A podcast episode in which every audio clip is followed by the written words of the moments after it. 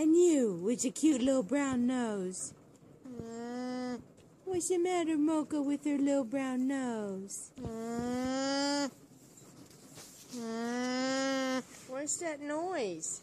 Why's it making those crazy noises?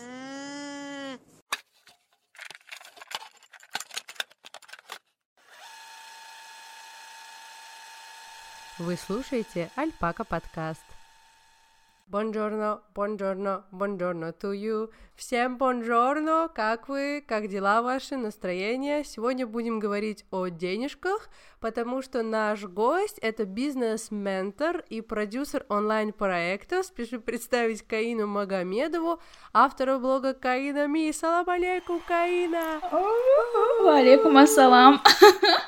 Каин, вот мы сегодня будем говорить про денежки. Э, ну, наверное, не про денежки, а про факторы их отсутствия или их присутствия.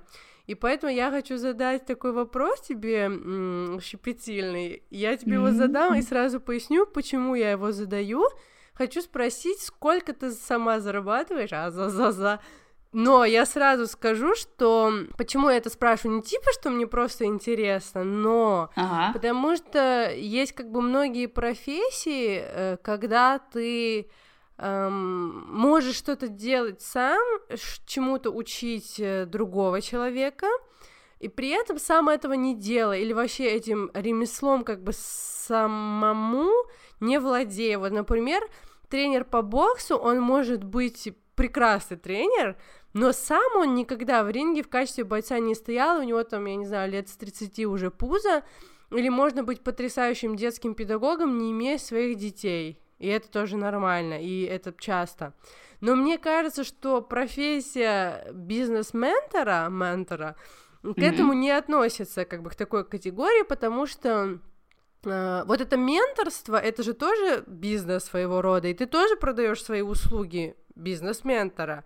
Mm-hmm. И как ты можешь учить других это делать, если ты сама не успешно продаешь свои услуги? И поэтому такой вопрос: какой в среднем у тебя э, доход? И, а возможно, вообще у тебя какие-то есть сторонние проекты, может, ты вообще, ну, не этим менторством зарабатываешь? Слушай, ну, у меня доход, знаешь, я сейчас подумала реально об этом, он вырос с прошлого года, ну, блин, раз в 12, наверное, как минимум, потому что э, у меня же офлайн бизнес был, второй уже офлайн бизнес, э, и я поняла, что я не могу заниматься бизнесом пассивно, да, в данный момент, особенно бизнесом образования. У меня же был образовательный центр, а, буквально mm. там месяца два назад я его продала, и мой доход варьируется в зависимости от того, как я работаю. То есть это может быть как 1800, э, предположим, в месяц, да, от проекта mm-hmm. продюсерского какого-то продюсирования, потому что, э, ну, дальше мы уже будем подробно говорить, наверное, про продюсирование. И может mm-hmm. быть, что я там заработаю сотку, но меньше ста уже вот практически не бывает. Это прям очень, когда я не работаю. То есть мой доход, вот мой доход в данный момент зависит от того, какие телодвижения, скажем так, я делаю для того, чтобы а заработать эти деньги. А месяцев в год у тебя было, что ты, например, больше 500 тысяч в месяц э, сделала? Марико, а так как я начала заниматься менторством и вообще продажами в Инстаграм полгода, то это было всего ага. лишь пока один раз, поэтому я сейчас иду к миллиону. То есть вот моя цель в данный момент выйти за 500 стабильно, а потом уже перейти к миллиону. Mm. А ты сказала, у тебя было два офлайн бизнеса. Первое это была одежда э, была школа. А нет, нет, одежда. первая была одежда, да, давно еще лет в 22, может, 21, по-моему, где-то в этом возрасте. А, Шок-контент, слушай. Ну расскажи тогда, расскажи тогда людям, что такое менторство, может быть, они тоже захотят стать. Такое слово менторство, знаешь, как бутерброд или бутерброд, декан или декан менторство или менторство. Вот что это такое? То есть я примерно знаю, что это такое, но, например, в мастерской или там в университете, но что такое бизнес-менторство и одно ли тоже это с э, онлайн-продюсированием? Я сейчас смотрела какие-то видео mm-hmm. э, типа с бизнес-менторами в Ютубе, и это было так ужасно, это какие-то просто дяденьки э, бритые в каких-то серых костюмах, и это было так... Эм и знаешь, я, я представляю, что у тебя, наверное, есть много хейтеров, которые думают, что ты просто какой-то воздух втираешь. А, потому слушай, что когда я, я, смотрела знаю. на них, у меня такие ощущения были тоже. Думаю, зачем они носят костюмы, блин, в 20, 2020 году кто носит костюмы? А, я их, честно говоря, не знаю, этих хейтеров. Возможно, они и есть, а, потому что пока... Мне... gonna hate. Yeah, да, мне, мне никто не пишет, видимо, я еще не такая известная, знаешь, чтобы мне там чморили в комментариях. Поэтому, не знаю, есть, возможно, хейтеры. Uh, привет. Вот. А что такое менторство? Вообще я начинала с коучинга, Марико. То есть э, ты знаешь, что такое коучинг? Я знаю коучинг э, как в психологии коучинг, а в да. бизнесе коучинг нет. Да. Вот, я начинала с коучинга, я там пошла, обучилась на коуча, дала 180 тысяч за это звание, прошла обучиться, и я поняла, что коучинг мне не подходит.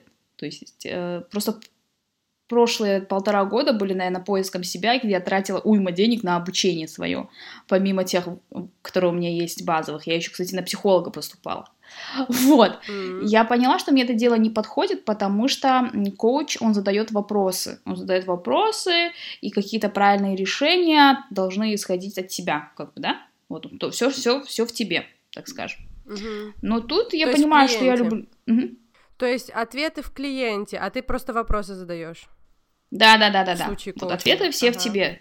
Да, да, все ок, ты ок, я ок, все нормально, вот вопросы все в тебе, ответы, точнее, все в тебе, вопросы я задаю, и насколько раскрывается человек, зависит от того, насколько глубокие вопросы ты задаешь.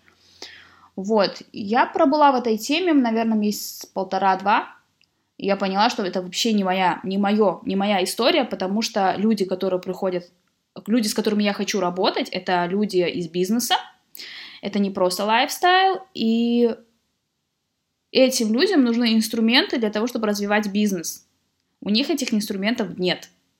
И получается, я как коуч сижу и задаю им вопросы. Да, то есть они сидят, они задают, у них есть вопросы, они реально не знают на них ответы, то есть какие-то там внутренние, э, внутренний мир, какие-то внутренние истории тут уже не прокатывают, потому что они нереально не знают эти инструменты, и пока я там буду ждать ответ, на который они не знают, э, вопрос точнее, на который они не знают ответ, ну, как бы это, это не полезно, это не было круто. Вот, и я поняла, что я не коуч, эм, и нужно что-то другое искать, но при этом мне нравится работать с людьми из бизнеса. Это очень крутые люди, в которых очень много энергии, которых, э, которые работают со своими страхами, которые не сидят э, в своих установках. Просто бизнес — это реально очень сложная штука. Это про ответственность, про рост, да, если бизнес какой-то развивающий, то есть если они развиваются, не просто там купи-продай, вот. Угу. И получается, менторство эм, это когда человек ставит определенную планку по бизнесу, и я говорю, окей, вот у нас есть вот такое количество времени, есть вот такие инструменты, ты внедряешь, мы с тобой встречаемся, и ты отчитываешься по домашке. Как-то вот. Вот так у меня это проходит. Возможно, у каких-то других бизнес-менторов это проходит по-другому. Еще у меня, наверное, очень экологичное менторство. Ты же знаешь, что, да, Аяза Шигабудинова, многих других, бизнес-молодость, вот эта вся история, которая mm-hmm. прокачивает предпринимателей, yeah. стартаперов. А, у меня все экологичнее намного, то есть э, я там не начинаю, знаешь, ты должна вот это, вот это. Э, просто не нужно ломать человека, потому что часто бывает, что в этих э, сообществах люди, людям ставят какие-то цели, и они просто иногда ломаются от того, что вот это уже еще, еще точнее не их планка, да, mm-hmm. потому что ты, она, человек просто еще не, не такой сильный, или это ему не нужно. Ну, в общем, коучинг мне помог с точки зрения экологичности в менторстве. Но mm-hmm. это уже не коучинг чисто, в чистом виде, потому что я даю инструменты, потому что я с 19, так, с 19 вышел замуж, с 20-21 года в бизнесе. То есть у меня был магазин одежды, а, я работала в очень многих бизнесах SMM-менеджером, а, я строила контенты, И потом у меня еще, еще один свой бизнес, в котором там оборот в год где-то доходил до четырех половиной миллионов, да, это, конечно, мало для года, но, в принципе, там, когда тебе 25 лет, кажется, что это классно. Мгм. Вот. И, то есть, э, получается, Прости, эти все пока навыки мы не ушли, складываются. я хочу сказать, что вот э, с тобой я абсолютно согласна.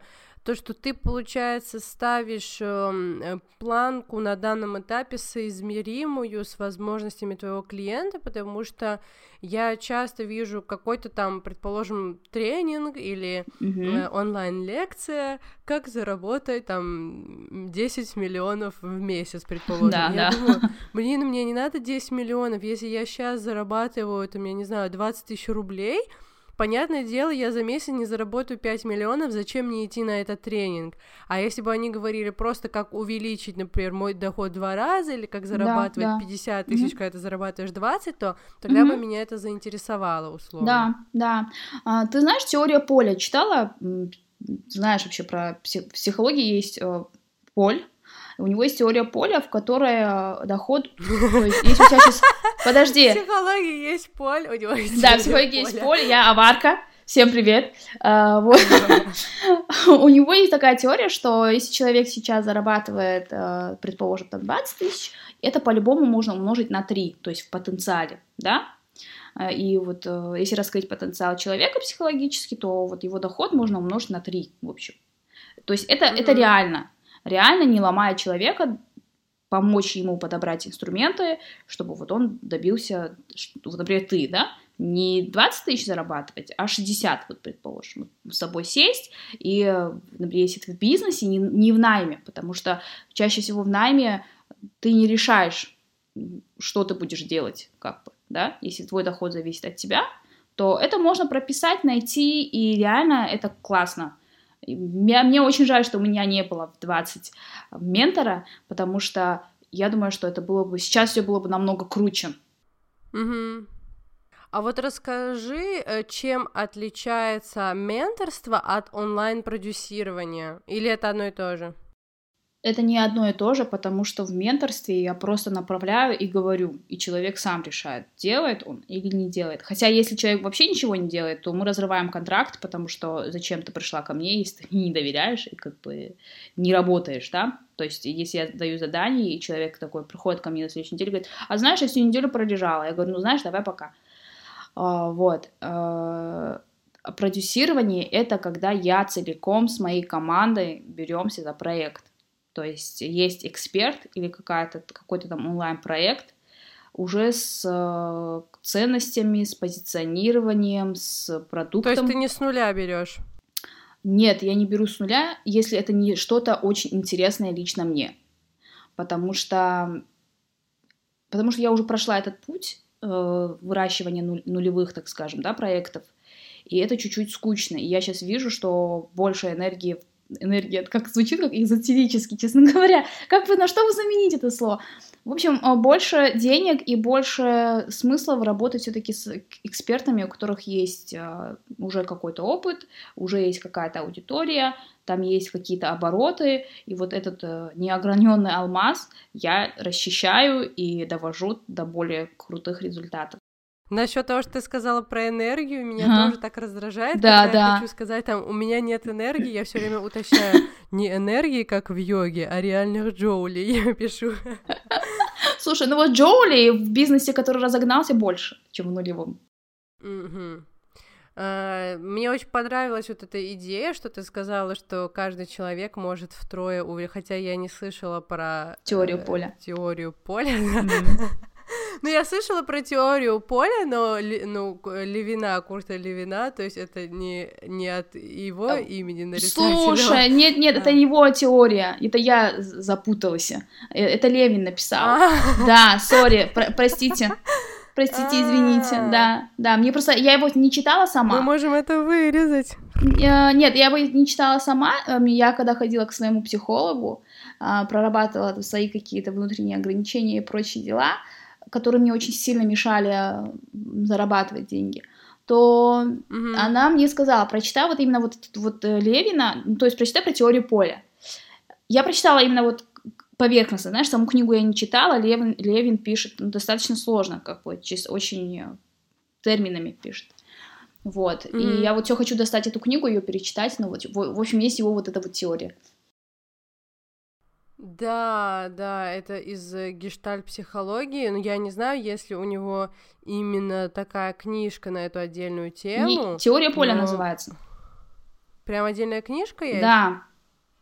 А, про это я не знала. Я знала, mm-hmm. что он вел как бы такую категорию, но то, что прям книжку отдельную написал, да, да интересно. Mm-hmm. Mm. Ты знаешь, что еще хотела сказать? Вот эм, такой вопрос: как ты можешь быть универсальным специалистом, то есть э, любой там онлайн-проект, вот ты сказала, ты вот критерии сейчас перечислила, что вот у них есть уже свои ценности, тролливали, mm-hmm, mm-hmm. но я представляла себе это так, что в каждой области есть как будто бы свой, ну, условно, консалтинг. Ну, я, например, тоже же работаю сейчас в консалтинговой компании, но мы занимаемся mm-hmm. только вопросами образования. То есть, если кто-то хочет открыть школу там под ключ, мы можем всем mm-hmm. им помочь. Это первый вариант. А второй вариант это когда мы сами вообще можем э, все сделать за них, то есть и помещение найти, и нанять учителей, заучей, директоров, то есть все сделать за них, даже там, я не знаю, до разработки дидактических материалов, материалов для тестирования, заказа столов, декораций на стены и так далее. Mm-hmm. Но есть как бы и второй вариант, когда они все это делают сами, а мы просто им подсказываем, как правильно, а как нет и так далее. И вот я думаю, что этот вариант он ближе тебе, потому что ты как бы ничего за людей в со- внутри их бизнеса не делаешь, а просто даешь им инструменты. Но тем не менее, вот у меня такой вопрос. Мы, например, наша консалтинговая компания ведь не могла бы делать то же самое для больницы там, или mm-hmm. для салона красоты. Мы работаем только и помогаем только образовательным учреждениям. И как это такое может быть, что ты один человек, mm-hmm. э, такой универсальный специалист, все можешь себе совмещать, и если у меня онлайн проект эм, по продаже платков, я могу к тебе обратиться. Mm-hmm. И получается, если я онлайн продаю колбасу, я тоже могу к тебе обратиться. Кстати, да, у меня есть проект с колбасой. Очень классный. У них классные обороты. Ну а как это так, что ты и там можешь, и там? Ты же не разбираешься в колбасе там или в Слушай, я же ее не ну, произвожу, я ее продаю, как бы. То есть смотри, в чем отличие? В продюсировании я лезу руками. То есть я там лезу не только советами, так скажем. Я лезу руками, то есть мы с моей командой разрабатываем рекламные кампании, э, создаем схемы, системы продаж в продюсировании, потому что я там беру а, хорошую долю от продаж, то есть я там не работаю на оклад, например, да, как в менторстве. А mm-hmm. в менторстве там уже я просто разговариваю с человеком, и подытоживаю его неделю по тем пунктам, которые он должен был делать. То есть я ращу человека, то есть с помощью меня он растет. Не я ращу, а вот он растет с помощью меня. И в вашем mm-hmm. проекте вы беретесь в комплексно прям за все, да, вот предположим. А у меня это же в основном часть продаж, то есть вот даже у вас в школе ваш консалтинг я могу продать, понимаешь? То есть продажи-то mm-hmm. они везде одинаковые, Э, и да, да. Вот, система продаж, она везде одинаковая. Просто есть разные смыслы, есть разное позиционирование, есть разная целевая аудитория.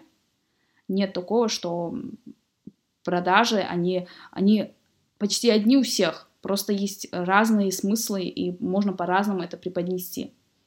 Поэтому это не про консалтинг узкого, узкого профиля. Угу. А скажи, почему у тебя в шапке профиля написано, ну, как бы главный пункт, mm-hmm. который ты вывела, как ты себя позиционируешь, это продюсер онлайн-проектов. Почему не ментор тогда, бизнес-ментор? А, я ушла, наверное, ухожу с офлайна потихоньку, Марико. То есть э, я вижу на данный момент, что в онлайне больше денег, и больше джоулей. Mm-hmm. Вот. И мне это нравится.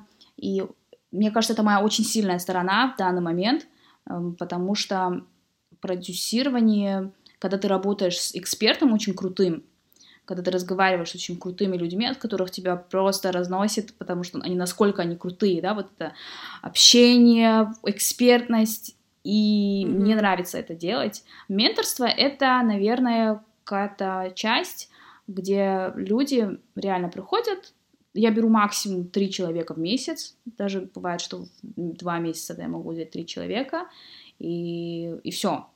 А, продюс... а как долго длится этот процесс? То есть ты, например, взяла человека, может, я полгода с тобой Шесть хочу. недель. Шесть недель, и знаешь, потом я все равно делаю перерыв, даже если ты хочешь потому что я не хочу уходить mm. в отношения привязанности, я не хочу, в, в, ну, я чуть-чуть разбираюсь в психологии, чуть-чуть, немного, поверхностно, там, я вот отучилась mm. один, один, один семестр, вот, я не хочу уходить в эти отношения, это, это не экологично, то есть я не хочу привязывать к себе клиента, я не хочу доить людей, понимаешь? Мне нужно, чтобы mm-hmm. человек добился результата. И даже если ты захочешь со мной проработать еще больше шести недель, я тебе скажу, слушай, давай ты пойдешь, вот у тебя есть классная база, я тебе дала инструменты, ты их сама дальше будешь без меня реализовывать, и потом придешь через месяца два, предположим. Но сначала ты должна угу. проработать без меня. То есть я не могу постоянно вести человека. Это неправильно. Угу. Еще такой вопрос. Ты до этого сказала, что вот ты даешь инструменты, потом мы встречаемся и обсуждаем. Угу. Вы встречаетесь, в смысле, в онлайне встречаетесь? Да, или в онлайне. надо в Махачкале? Нет, а, нет, в онлайне. Я отошла вообще от офлайн формата и вообще не принимаю офлайн, потому что на дорогу уходит очень много времени. А я прям, ну ты же знаешь, у меня все расписано. Ага, скажи это человеку, который тратит 6 часов на дорогу в день, как минимум. Много времени уходит в Махачкале на передвижение. Слушай, э, у меня тоже уходило, когда я училась, но сейчас есть ведь возможность, чтобы не уходило это время. Угу. И очень жалко, поэтому не трачу время на дорогу, стараюсь максимально. И офлайна очень мало. То есть, получается, твои консультации у тебя тоже проходят в онлайне, и насколько я вижу из твоих сторис, обычно у тебя на месяц вперед уже запись да, закрыта, потому да. что уже нету времени. Угу. Вот расскажи, э, консультация стоит 8 тысяч рублей, да, правильно? сейчас стоит 8 тысяч. Угу. И это что это один час разговора с тобой или сколько времени ты уделяешь а... одному кейсу? Слушай, я уделяю, оставляю на одного клиента в своем графике два часа. Обычно, mm-hmm. вот сейчас я в среднем считаю, уходит где-то час сорок, час сорок пять. И сейчас почему я подняла э, цену? У меня вот в прошлом месяце было 5 тысяч консультаций, сейчас у меня 8 тысяч консультаций. Mm-hmm. Потому что вот помимо как, не разговора, так скажем, как ты сказала, да, я еще даю майнд-карту с, с развитием, понимаешь, с расписанным. То есть вот, э, вот твой бизнес, деточка, вот ты, вот так надо строить тебе систему продаж, вот тут ты упаковываешь смыслы для контента, вот здесь ты э, техническую часть я тебе расписала, вот здесь вот тебе надо дожать в плане э, продаж системы, и то есть ты уходишь не только с разговором, потом через время, через дня три максимум, я еще отправляю mm-hmm. дополнительно человеку составленную майнд-карту с развитием. То есть вот, например, у тебя есть ко мне запрос, слушай, Карина, я хочу зарабатывать э, 300, вот я зарабатываю 100, давай, что, что, мне нужно сделать? И сейчас я уже буду брать на консультацию только тех, у кого есть уже какой-то опыт в, в зарабатывании, mm-hmm. не, не, не нулевых. Потому что для нулевых я выработаю какой-то проект, точнее, он у меня уже разработан, мне его нужно просто э, дать Инстаграм, но у меня пока нет времени на это, к сожалению. Вот я думаю сесть в ближайшие выходные за это. И Потому что когда у тебя уже есть опыт, есть с чем сравнивать. Понимаешь, что человек проработал 5 месяцев, и я вижу динамику. Или динамики вообще нет, или скатились вообще даже ноль, в ноль не выходят, то есть вообще даже базовые потребности бизнес не закрывает.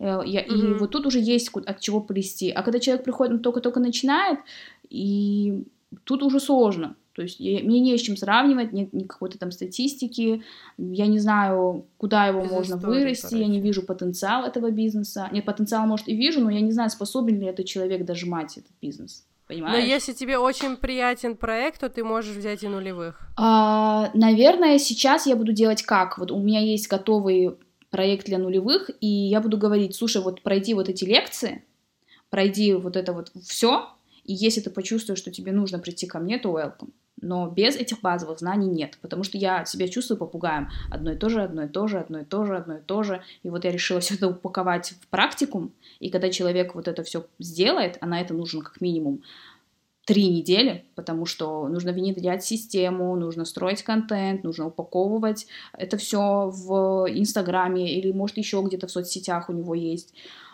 продажи откуда идут, да, офлайн продажи надо упаковать. У них очень много ошибок бывает у предпринимателей. И после прохождения этого практикума, а он действительно будет очень классный, а, человек, если поймет, что ему еще нужно что-то, то да.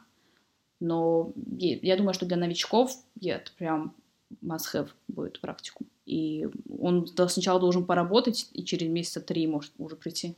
Вот ты сказала, что я сказала слово кейс на консультации, а ты сказала клиент. Значит ли это, что твой клиент может прийти с разными кейсами? То есть, если у меня два онлайн-проекта, могу ли я это все уместить в одну консультацию а, с тобой? Не, непонятно. Только... Непонятно. Знаешь почему? Потому что зависит от того, на какой стадии, от того, какие проблемы.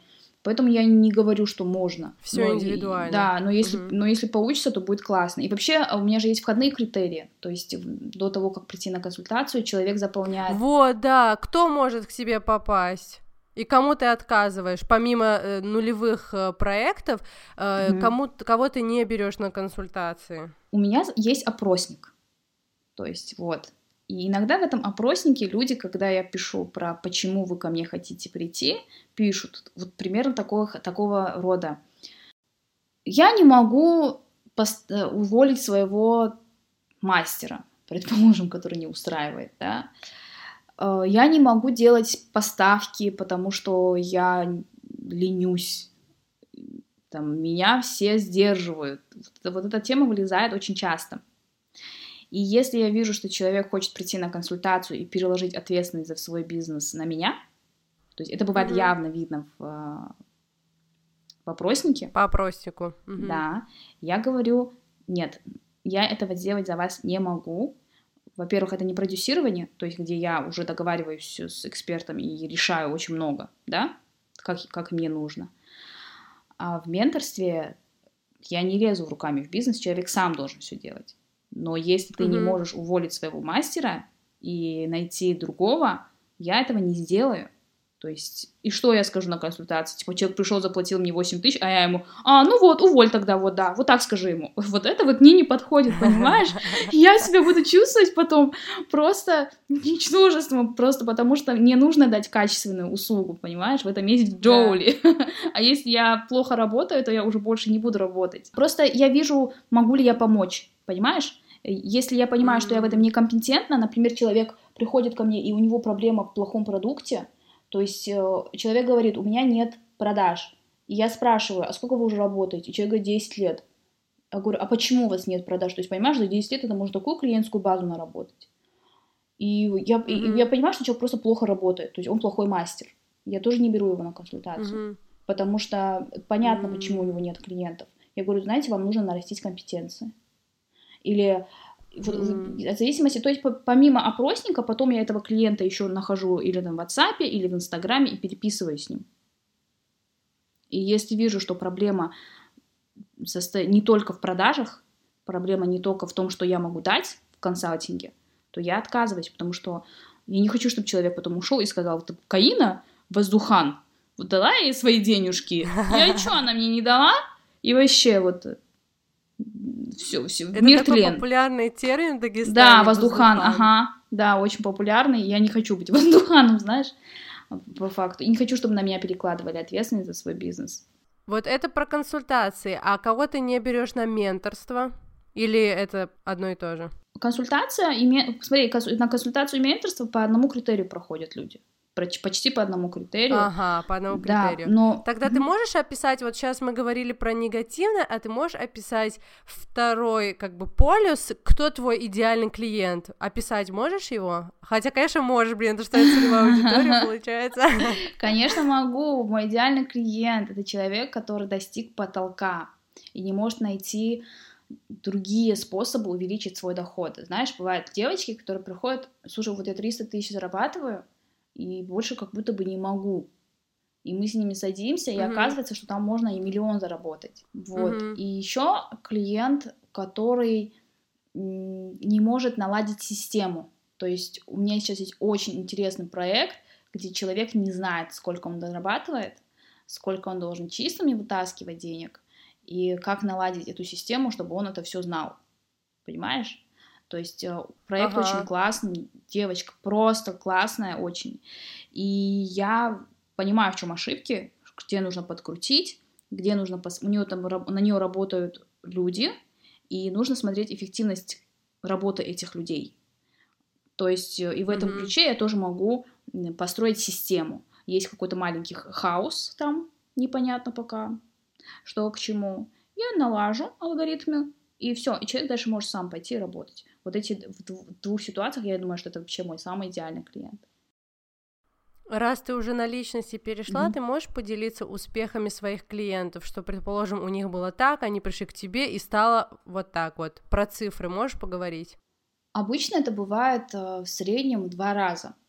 Два, два с половиной. То есть, если человек пришел с 50, то он точно может зарабатывать 150. Э, Заработал. У меня была косметолог, которая пришла, у нее не было даже сотки, после того, как мы с ней расписали, все сделали, она зарабатывает где-то 230 тысяч. При том, что физически она может зарабатывать только 150.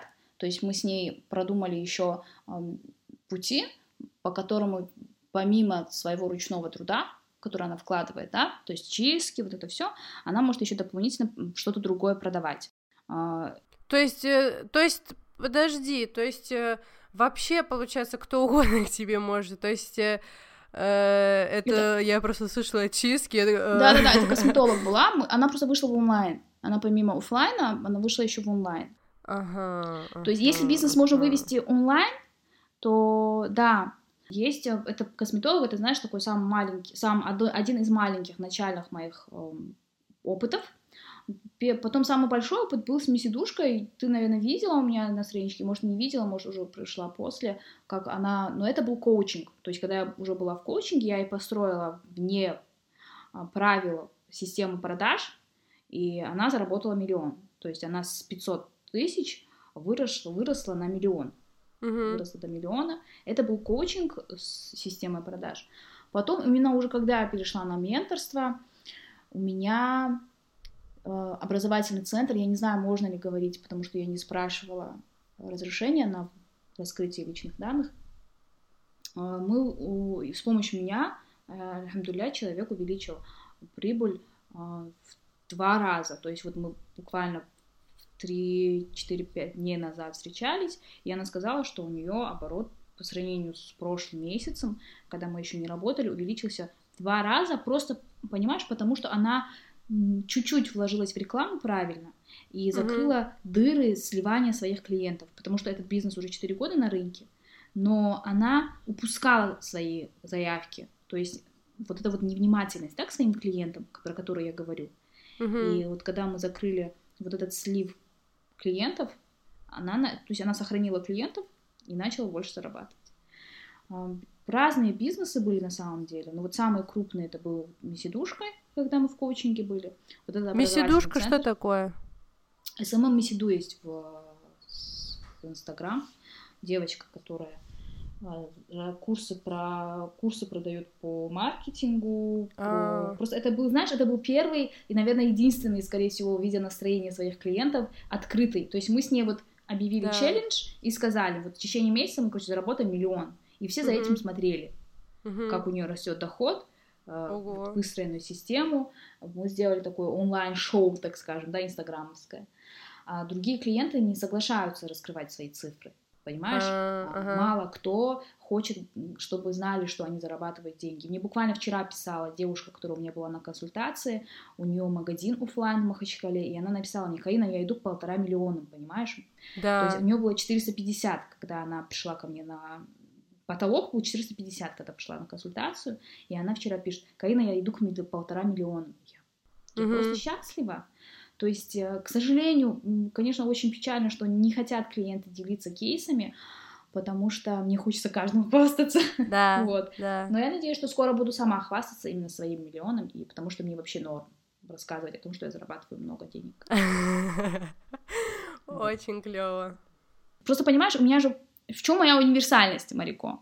В том, что я и в офлайне проработала достаточно много. То есть 8 лет это очень достаточно для каких-то действий. И в первом и втором бизнесе очень похожий алгоритм продаж. И в онлайне я работала последние три, три года, как минимум. Причем усиленно и на разные проекты. То есть я вела и строительную компанию, я вела и косметолога в онлайне, я вела и свой образовательный Вот, центр. ты не только продукты, но ты и услуги, получается, можешь ментировать, курировать. Конечно, услуги это вообще топ.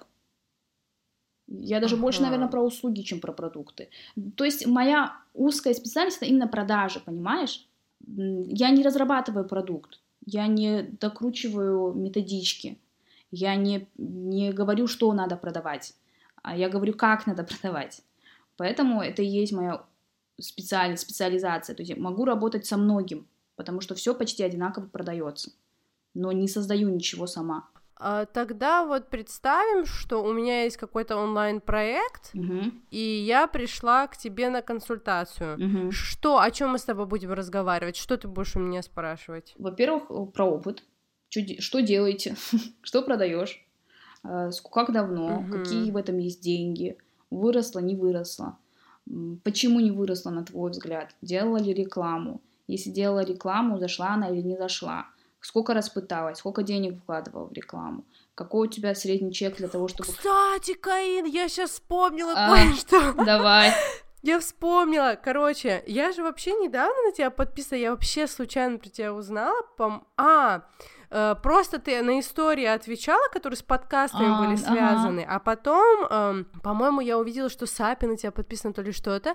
Я написала Сапи, Сапи тебя расхвалила, и я, э, ну, у тебя там очень много постов, но я просто так как бы потыкала в некоторые, Ага, ага. почитала их. Вот у тебя там был пост, что типа, вот, предположим, какая-то страничка. Ну, я у себя не продаю никаких услуг мгм. э, в Инстаграме, но вместе с тем, как бы мне тоже пригодился этот пост, потому что ты там писала, что вот заходишь типа на страничку к магазину или еще к какому-то проекту, а там в шапке профиля типа непонятно что, и мне это все просто SMM-еры говорили, потому что у меня в шапке профиля, ну, ничего не стоит, у меня просто было написано все лучшее детям, и то как Мгм. бы это был сарказм, потому что детям не достается лучшего, вот. По- и мне это писали очень много раз, но потом я сделала конкурс у себя на страничке. Вот он закончился как раз вчера.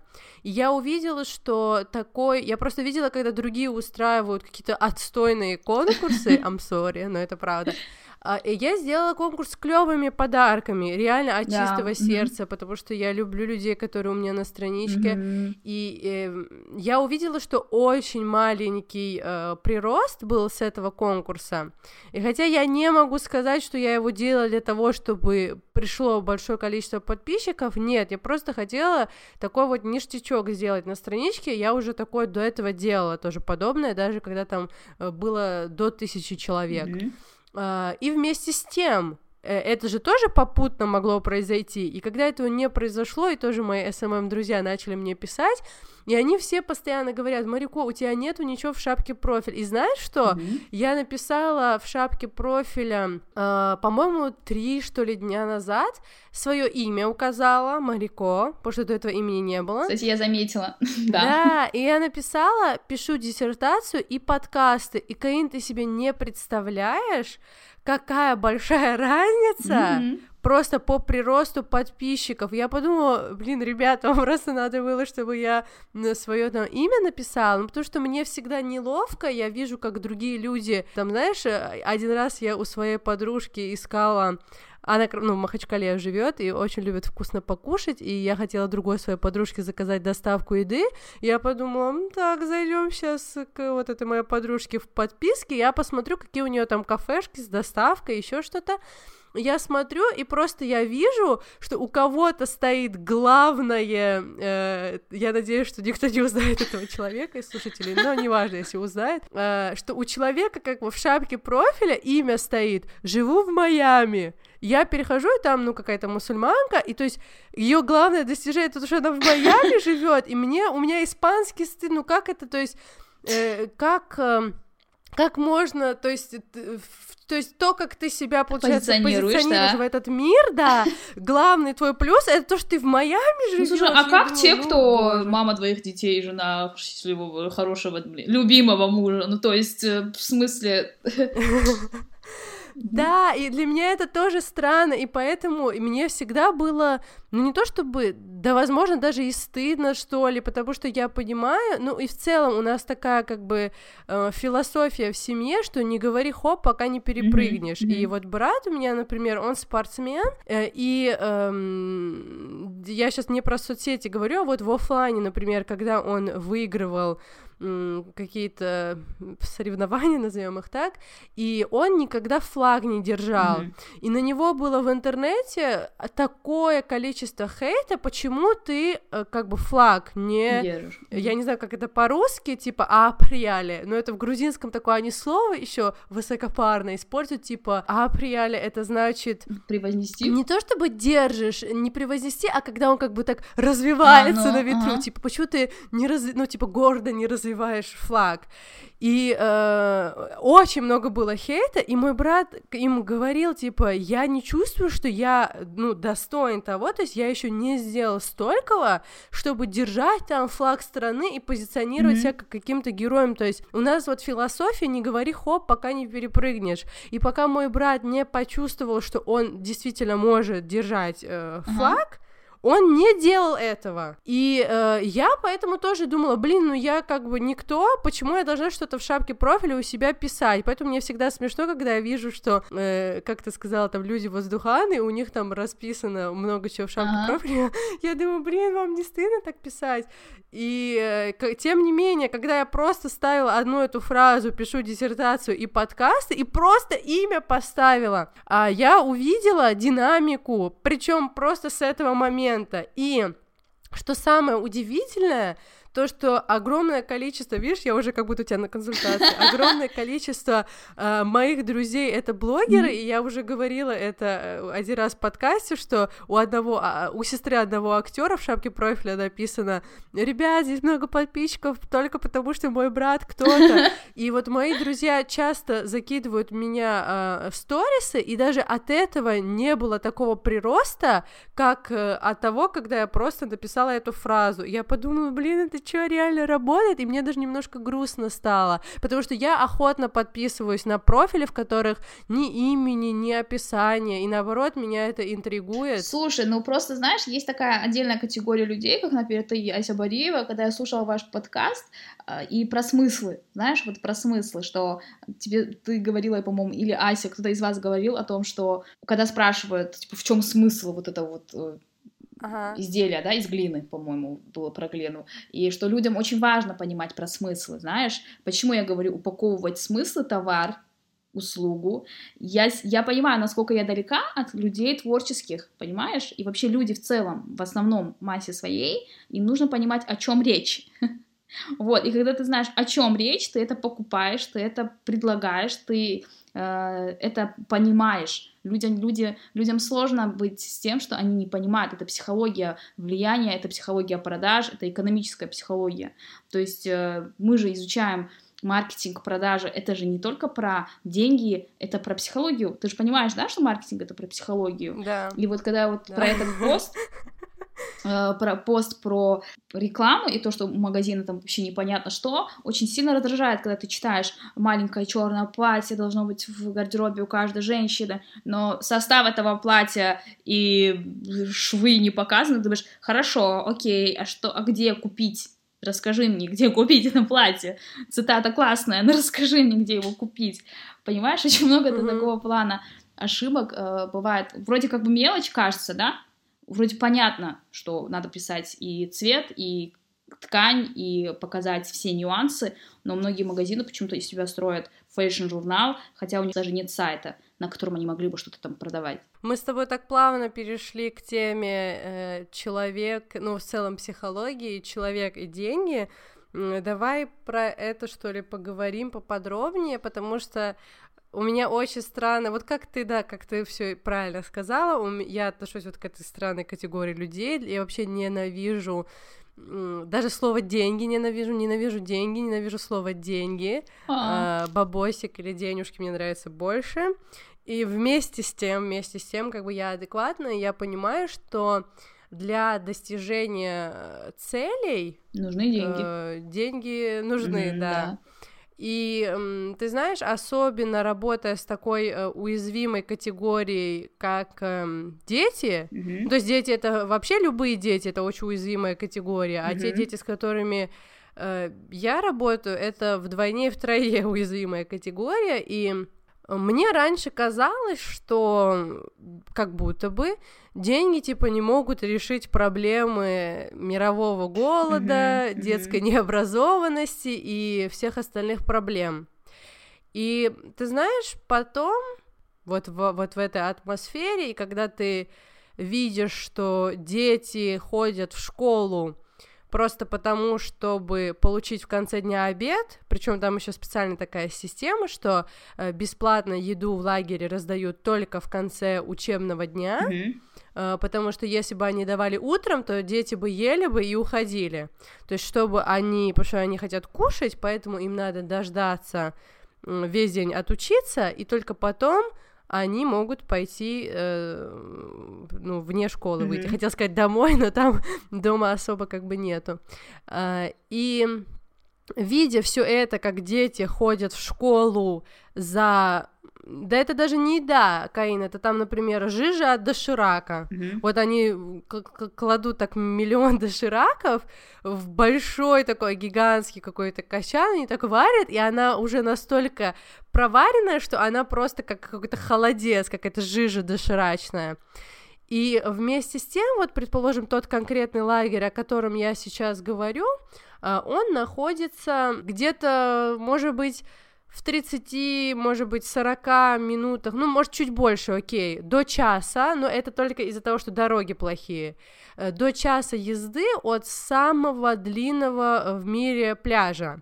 Это э, город называется Кокс-Базар, он находится в Бангладеше, и да, там самый длинный в мире пляж, но я не могу сказать, что это какое-то особенно Мгм. популярное направление для туристов, потому что в целом в Бангладеш туристы не летают, но внутри Бангладеша это популярное место для туризма, для богатых бенгальцев, там, ну, и не только для богатых, в принципе, это не так уж и недоступно. И нельзя как бы отменить того факта, что это самый длинный в мире пляж, и есть какие-то у этого места регалии. Мгм. И там есть, э, ну, там есть рестораны, ну, они, конечно, это не то, как мы себе представляем рестораны, но для Бангладеша это хорошие рестораны, там э, крабов кушают, то есть там, там вкусно едят, там едят нормальную еду.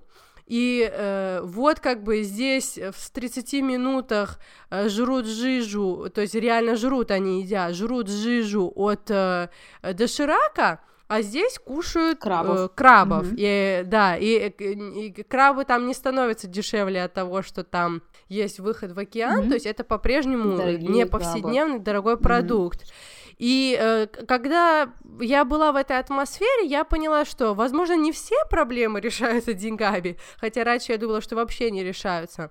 Но я не понимаю, почему, э, почему вот мы в 40 минутах езды Мгм. здесь жижа от доширака, а здесь крабы. Вот этот вопрос решается только деньгами. Мгм. То есть, почему я про это говорю, что эти как бы два места находятся близко, потому что я бы поняла, если бы этот лагерь находился в каком-то трудно доступном месте. Я бы поняла, если бы это была какая-нибудь бы африканская пустыня, и там сотни и сотни километров до населенных пунктов, где есть магазины и так далее, я бы с этим была бы не согласна, но я бы это поняла.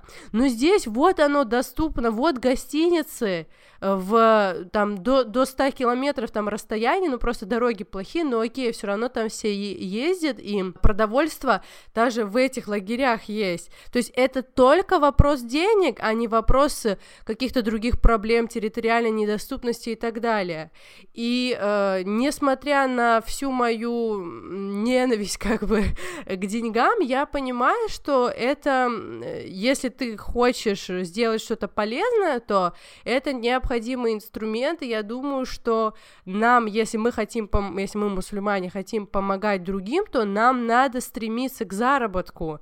И тоже я вот вчера как раз Ася Идилика, ты знаешь Асю? Да, ну, заочно, знаю, что есть Ася Идилика. Ага. Вот.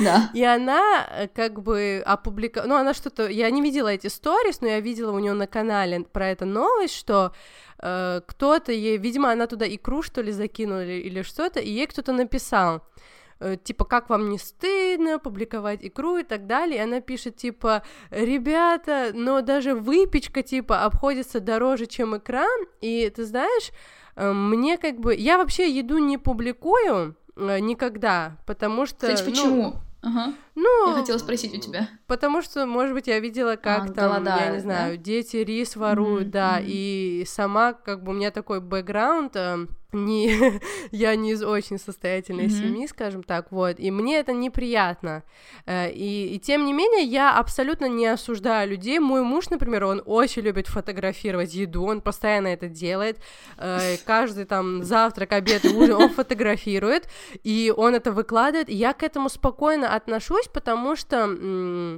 как Ася Идилика сказала, она сказала, обиженные на жизнь люди ей пишут, и тоже, когда я вижу, что Ася публикует икру, я ничего как бы, у меня внутри ничего не ёкает от того, что я там этого не делаю, это не значит, что я как-то буду смотреть... э, косо на людей, которые так делают. Абсолютно нет. И я понимаю, что и в исламе это тоже есть, что если человек стремится к достатку, Мгм.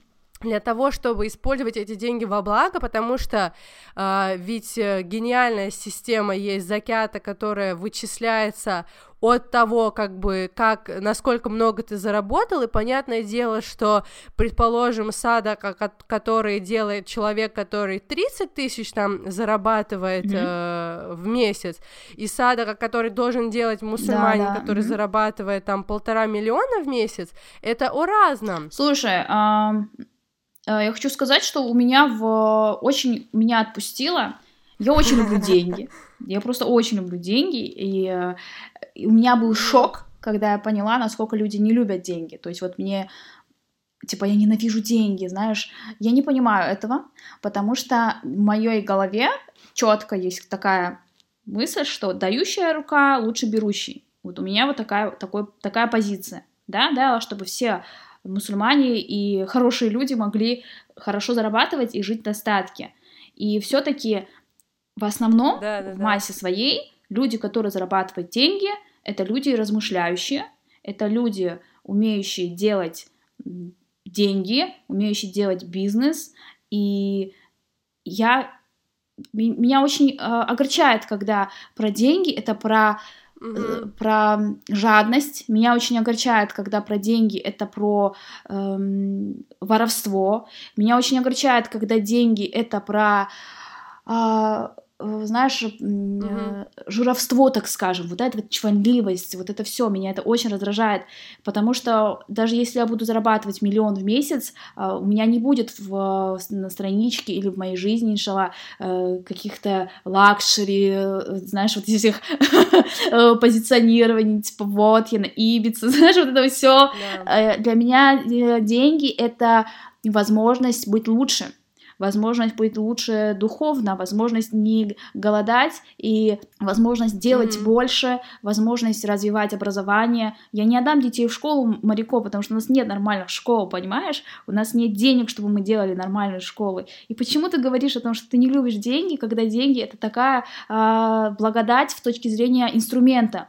Если у тебя есть мозги, в плане у человека есть мозги, и он э, такой, я, я ненавижу мозги, ну как бы, типа, я не буду им пользоваться, да, а Всевышний дает нам деньги и дает нам разум, чтобы мы думали, росли, зарабатывали и вкладывали этот инструмент во что-то лучшее. Ну, то есть те же самые руки, ноги, как мы используем э, для блага и не для блага. Мы используем соцсети для блага и не для блага. Деньги это то же самое. И можно зарабатывать деньги классными способами, которые нас вдохновляют, развивают. И когда, мне кажется, человек поменяет отношение к деньгам, наше общество, когда поменяет отношение к деньгам и скажет, деньги это очень большое благо, я не буду никого убивать, я не буду ни у кого красть, я не буду никого ущемлять, но я буду зарабатывать. Вот.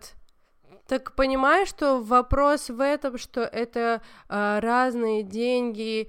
Э, вот смотри, э, я с тобой согласна, но ты же сама только что сказала, что деньги, что там ты не любишь, если это про жадность, про воровство, но просто э, ты же понимаешь, что чаще всего это про жадность и это про воровство, это чаще всего это про это. Вот эти деньги я ненавижу, а когда зарабатывают мусульмане и или когда эти деньги, вот как я сказала, используются как инструмент для помощи другим, то такие деньги я люблю, а когда я вижу, что от них страдают другие люди, или как... Эм... Слушай, ну почему от них, Марико? От них не страдают, страдают от человека жадного, страдают от его, э, от его жадности, от его э, узколобости, от его... Понимаешь, страдают от человека. Ты можешь также сказать, я ненавижу человека. Ты ему не можешь говорить, я ненавижу ну деньги. Да. Ну вот, Каин, посмотри, например, маленькие дети, они вообще не могут да. зарабатывать, они да, вообще не могут. могут зарабатывать, но они страдают. Угу. Страдают от людей, от людей, которые постарше, которые, э, которые наживаются на крадут деньги, которые должны были быть у этих детей. Понимаешь, да, это же человеческий и, и у фактор. них даже нету, у них даже нету механизма, то есть не создано механизма, чтобы дети зарабатывали. То есть получается, они абсолютно эм, беспомощны в этой ситуации. Да, то есть понимаешь, здесь же дело не в все-таки не в, не в деньгах, Марико. День, дело в людях.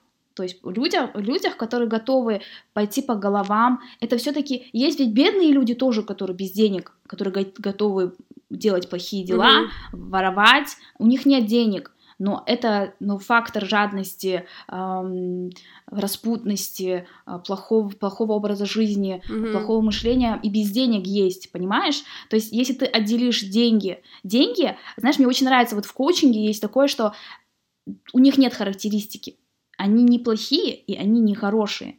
Есть деньги, есть человек, который решает, какой он по отношению к этим деньгам, а, что он делает с помощью этих денег. Просто я очень люблю деньги, я же говорю. Наверное, люди, знаешь, себе представляют какого-то такого жабу, там, или Скруджа Макдага, который да, там лежит такой...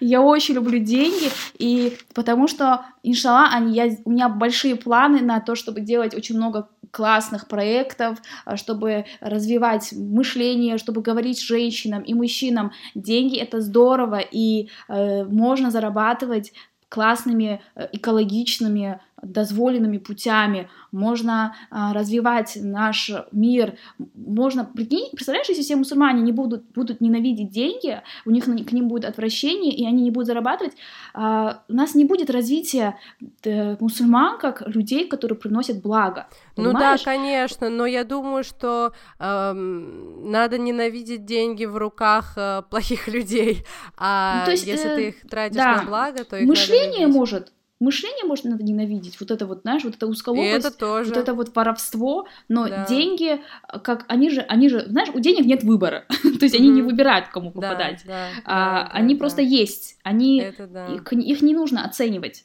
Нужно оценивать человека, который ими пользуется. И вот даже во время, во времена, когда еще была Османская империя, почему она стала такой знаменитой? Потому что она была богатой потому что э, была роскошь, и тогда мусульмане могли много делать, и реально было очень много сделано, ведь была культура абсолютно другая, трактаты, и много чего было сделано во времена тогда, когда у мусульман были деньги, понимаешь?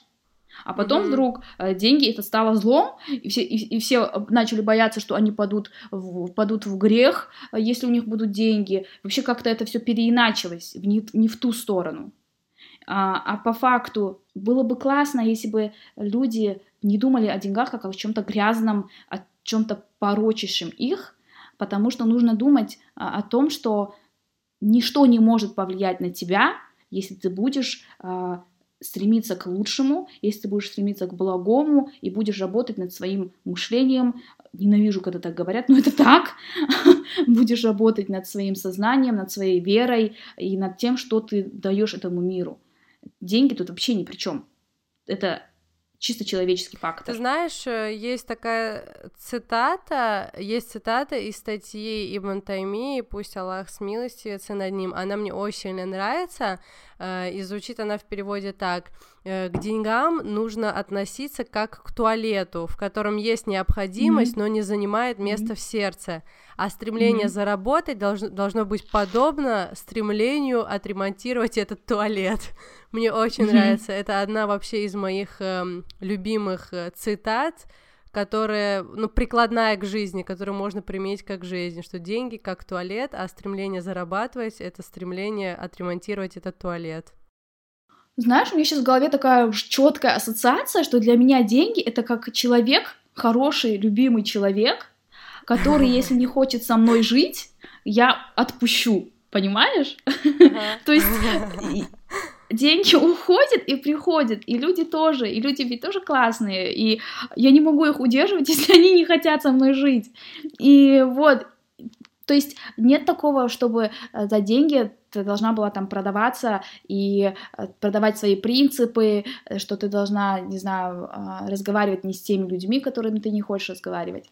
Но если ты начнешь адекватно относиться к этому. Ну, то есть мы же всегда ко всему относимся так, что это не вечно. Мы же все знаем, что мы все умрем, mm-hmm. и этот мир не вечен. И мы же э, пытаемся в меру своего имана относиться ко всему этому спокойно, то есть, ну, но при этом мы же можем стремиться к комфорту. То есть, понимаешь, я в этом году только заехала к себе на квартиру. До этого я 8 а, лет, мы с мужем скитались по квартирам съемным. А, у нас не было а, иногда денег для того, чтобы поехать к своим детям, потому что у меня дети попали часто с мамой. То есть у нас не, не, мы не жили хорошо. То есть я сама там не из богатой семьи, у меня не было папы, и э, я жила на, мы жили на мамину зарплату, то есть есть только я и мама, ну и бабушка, дедушка, да, которые нам всегда очень здорово помогали, и мы жили всегда у них. Была какая-то зарплата в 5000 рублей, и я помню, что я очень любила ездить с бабулей на базар, потому что мама мне никогда не покупала классные вещи, потому что это было дорого.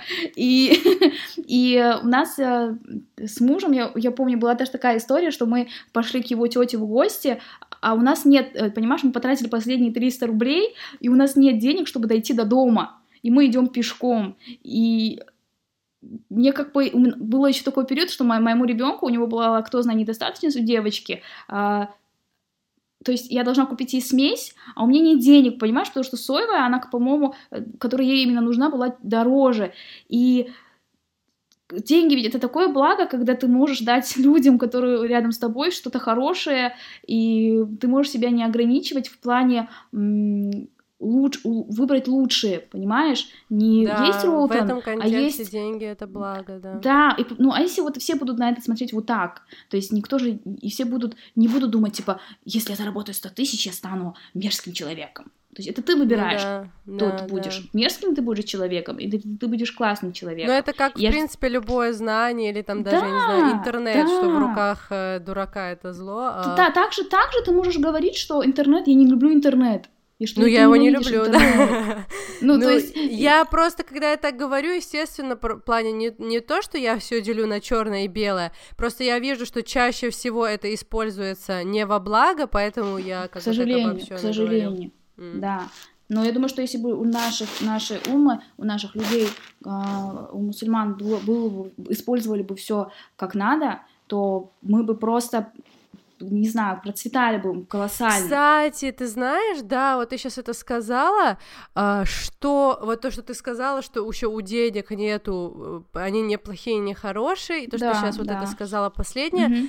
Пару дней назад я слушала лекцию Гейдара Джималя, Uh, не помню, как она называется, но она прям супер короткая, две, это отрывок, это про который кусочки я говорю, это отрывок прям двухминутный, э, и он там говорит про то, что а, мы не с, то есть мусульмане должны бороться не с людьми конкретными, да, а они должны да. бороться с системой, то есть ты не борешься против конкретного кафира или против mm-hmm, конкретного да. муртада, а ты в целом ты борешься с э, системой шайтана, и я думаю, что в случае вот с деньгами, с интернетом и так далее, что да, мусульмане должны использовать это как инструмент для борьбы с системой, для того, чтобы применить это во благо.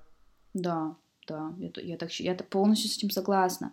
А, то есть вот с этим я просто полностью согласна, потому что э, не нужно как бы, знаешь, делить мир, вот, вот деньги на плохие. И поэтому же я, люди просто поражаются, когда я говорю, я люблю деньги. Знаешь, это, это так, типа, mm-hmm. все, ой, нет, я не люблю деньги, деньги Ты же, по-моему, даже говорила, может быть, мне, типа, в, в этом, в шапке профиля написать. Да, да, да. Слушай, я написала же, я же написала, зацикленная на ваших миллионах. Да? Да, у меня теперь в шапке профиля. А, это да. Мне же подписчики да. выбрали, и я такая, раз подписчики сказали, значит, надо делать. Я просто очень люблю свою аудиторию, потому что, мне кажется, у меня собрались самые такие думающие люди, знаешь? Мне кажется, все думают, что у них самая клевая аудитория. Вот. И вот про мышление и деньги хочется... Хочется просто... Я тебе сейчас расскажу, в чем казус. Хорошо, что я вспомнила этот пример. Моя бабушка а, говорит, всю жизнь работала в огороде, у нее всегда были коровы, я вообще сама из села, и она всегда вот работала тяжелым трудом. И вот она в, одно, в один момент она сказала, я вот четко помню, что она бы тоже хотела одеваться хорошо, понимаешь? То есть э, была какая-то обидная ситуация у нее с, со, своими, со своим ребенком, э, вот. И а, что-то у них спорили, дядя и бабушка спорят, и она ему говорит, мол, типа, я тебя очень долго в чем-то ограничивала, чтобы вас растить, я бы тоже хотела носить красивые платья. Мне прям аж очень, как это знаешь, обидно за вот молодость бабушки, которая прошла без того, что она не, носи... ну, она не носила красивые платья. Она хотела и не могла себе позволить этого. Но в mm-hmm. то же время, через некоторое время, я слышу от бабули, что она никогда не стремилась к излишеству. Mm-hmm. То есть ты понимаешь? И вот это вот две противопоставляющие точки зрения, как бы, что нельзя быть богатой, но при этом хочется носить красивые платья, вот тут парадокс заключается нашего мышления, что мы обвиняем людей, которые что-то делают, работают, э, много зарабатывают, но при этом э, не можем себе позволить так же. Угу. Уловила суть? Ну, я думаю, просто богатство, да. Я просто думаю, что богатство это не всегда излишество. Да, да, то есть, то есть угу. по-разному это можно использовать. И поэтому я считаю, что деньги это очень классный инструмент. Получается, бабуля это тоже не могла себе позволить это платье. Она настроена была на то, что не может себе это позволить. Есть такой э, твит, был такой твит, который потом перерос в мем, где одна девушка написала, только что моя мама мне сказала, а ты что, хочешь жить в свое удовольствие? И там кавычки закрылись, она написала, и вот тогда я поняла, насколько сильно мы настроены на страдания. Слушай, ну вот это же, это же действительно так. То есть почему она не да. купила себе тогда это красивое платье? Потому да. что она его не заслужила. Потому что она не могла себе его позволить. Это знаешь, вот как эта посуда в серванте а, Марико, которую никто никогда не использовал в то время. Да, вообще вот, не понимаю. Такие, эти поколения, эти поколения, поколения уже скорее многие не живут, а эта посуда, она так и осталась неиспользованной. У меня сестра такая, она постоянно там, я не знаю, у нее это с детства, сейчас уже нет, но с детства у нее было такое, что ей пришлют, например, э, кроссовки, э, и она их бережет и хранит их э, в шкафу несколько лет. Я говорю, Вика, а почему ты не носишь эти кроссовки? Она все время говорила, что она бережет их на лучшие времена. Я думала, на какие лучшие времена? Угу. Когда они наступят, эти лучшие времена? Еще знаешь, что э, ты затронула тему, ты сказала, что вот мы с мужем шли, не было денег, только переехали в квартиру. Да, да. И ты угу. делала сторис угу. тоже недавно, что твой муж работает на стройке. Вот расскажи, как это... Да, мы уже работаем на стройке. Как это происходит, что ты можешь 800 тысяч э, поднять э, в месяц, ты такая сильная э, зарабатывающая женщина, и как это mm-hmm. не ущемляет э, э, тебя э, как личность, что твой муж работает на стройке. Это же не умещается в головах mm-hmm. у твоих подписчиков. Слушай, смотри, ну, во-первых, мы же покупали квартиру в рассрочку, да, и э, ну, каждая копейка нам была очень важна и нужна для того, чтобы э, дать долги да, у нас э, долги были, мы ремонт делали, там чуть-чуть там брали, тут брали, то есть, э, ну, ты считаешь, что там 87 квадратов более-менее отремонтировать нужно где-то около миллиона. И купить квартиру это около трех миллионов. Э, то есть э, эти-то деньги кто нам давал, нам же нужно их закрывать.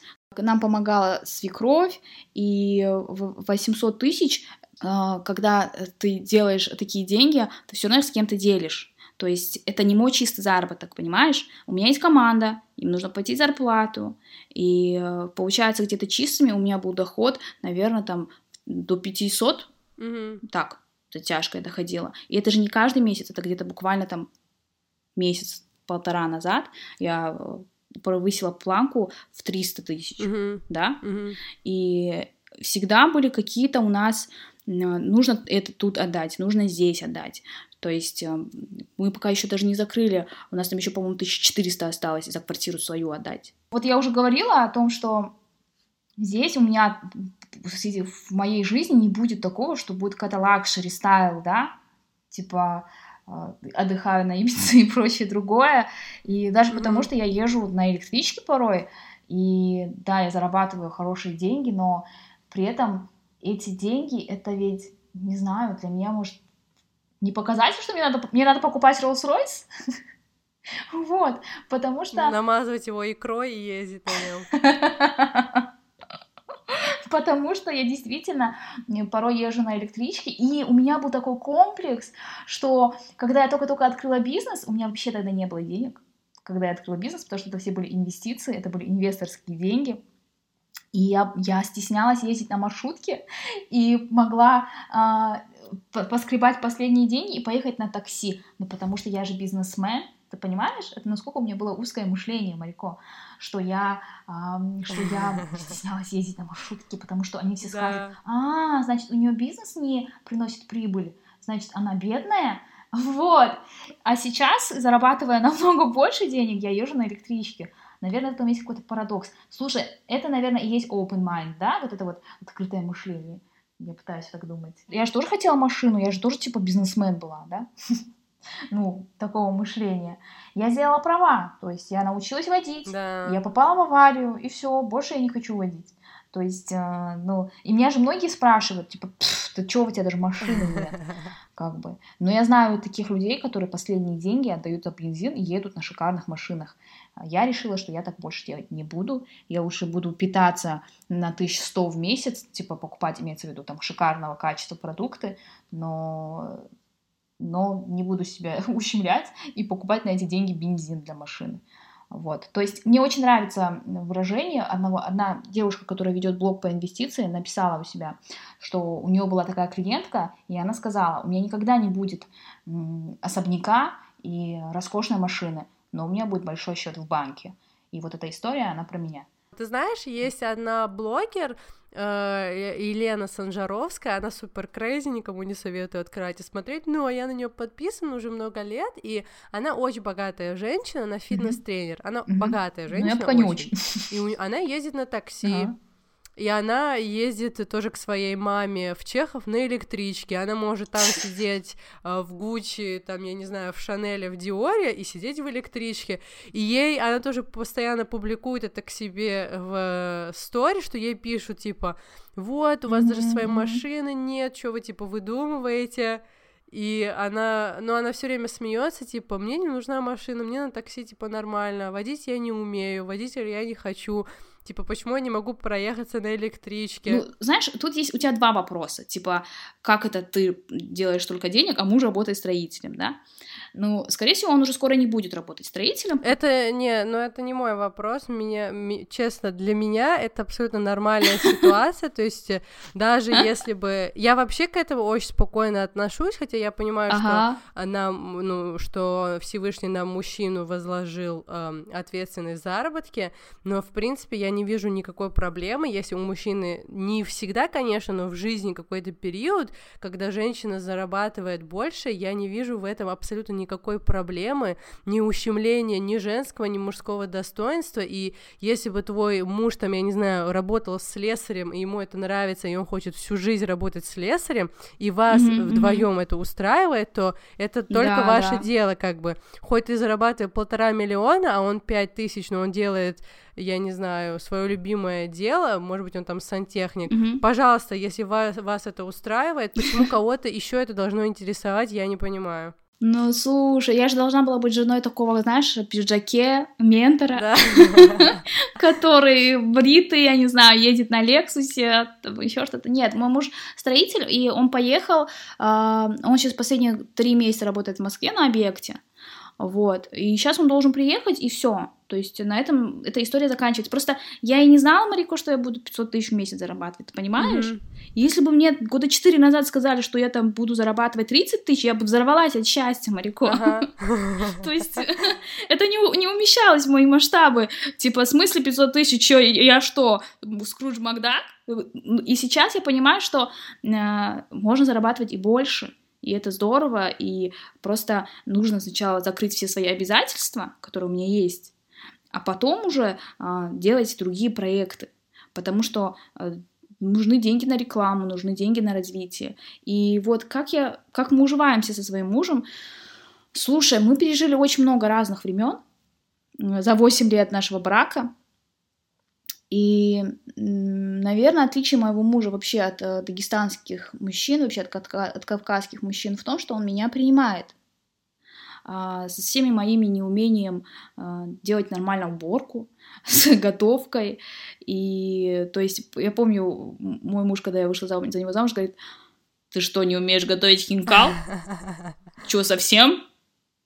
Вообще? Я, я понимаю, понимаешь, я вообще тесто никогда не месила там, до 22 лет, и до сих пор это у меня плохо получается. А, живем мы вместе, потому что любим друг друга.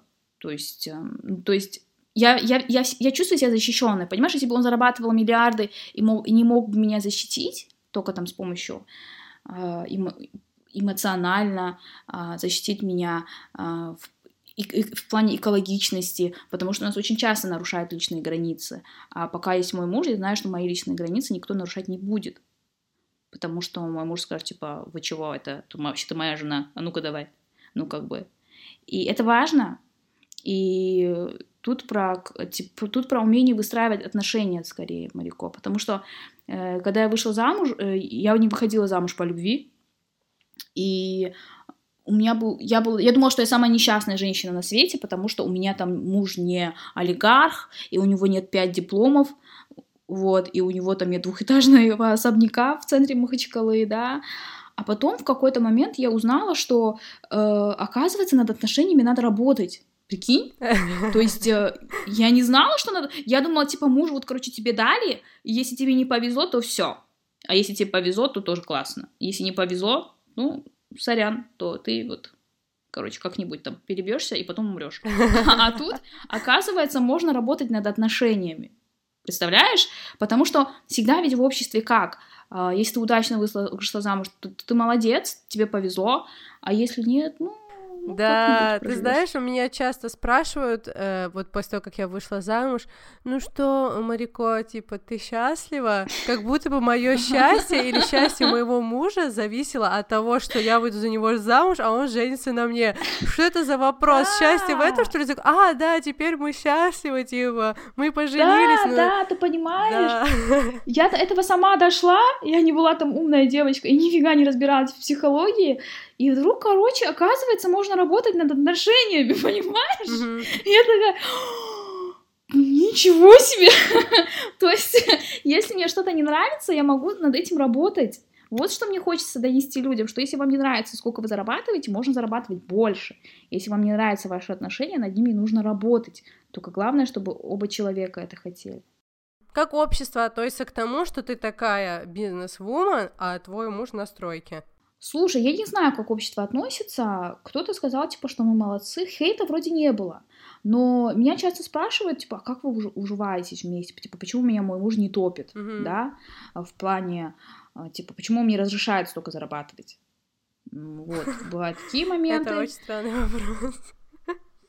Да, типа, знаешь, э, а как вам ваш муж разрешает а как вашему мужу комфортно? А почему ему должно быть некомфортно? Он гордится мной, и, и, и я ему благодарна, что он мной гордится, я им горжусь, что он меня терпит. Я тоже не самое лучшее э, создание там, да, на земле, потому что я не про уют и не про глажку и не про уборку, понимаешь? Это же тоже сложно для мужчины, который привык жить в традиционном обществе где вокруг него вертелись там э, сестры и мама. Ты сказала, почему ему некомфортно. Я думаю, что некомфортно может быть э, мужчине, у которого есть какие-то комплексы, потому что... Да, да, комплексы. да, да. У моего мужа их нет. Да, я думаю, что... Дорогой, я знаю, что будешь слушать этот подкаст, и у тебя нет комплексов. И второе, хотя сейчас я тоже, наверное, предполагаю, что девушки будут думать, что нет, ну, и никто не отрицает, что Всевышний возложил обязанность э, содержания семьи на мужчину. Мгм. И уже я тоже это Мгм. писала в статье, что мужские деньги идут на содержание всей семьи, а женские деньги Мгм. это ее личные деньги, которые, естественно, она может э, тратить, э, ну там только на халяльное, э, только с, э, и- семейное имущество она может тратить только с дозволения мужа. Это все понятно. Здесь речь идет о другом, что есть разные жизненные обстоятельства, и если женщина зарабатывает больше, а мужчина зарабатывает меньше в какой-то этой конкретной ситуации, либо вообще по жизни Мгм. он зарабатывает меньше, но занимается своим Мгм. любимым делом, и вас это устраивает, это нормально. Если вас это вдвоем устраивает, Слушай, ну пожалуйста. да, смотри, а это уже не ситуация, когда есть ведь разные ситуации. Я знаю очень много ситуаций, когда мужик там висит на шее у женщины, знаешь, да. и она и женщина упахивается- недовольна, тогда это ненормально. Да, вот и она упахивается на работе, она а, отвечает и за детей, она потом должна прийти и дома убираться, Да, готовить, да. да. То есть вот все на ней, а вот этот такой бриллиантик лежит на диване, вообще непонятно. Там, Да, вот. мы не про А это. тут ситуация другая, потому что, в принципе, я могла бы сидеть, и мне должно бы быть, было быть достаточно, столько, сколько делает мой муж. Мгм. Но у меня же ведь есть потенциал, я ведь могу больше делать, я же, я же это делаю, потому что я хочу это делать, не потому что а, меня кто-то заставляет это делать. Мгм. На пропитание, Не на потому одежду что у нам бы тебя хватало, в нету принципе. хлеба, да, там на столе. Я помню, когда я всегда училась, и мне тетя говорила моя, вы, говорит, с мужем не будете видеть друг друга три дня, три дня.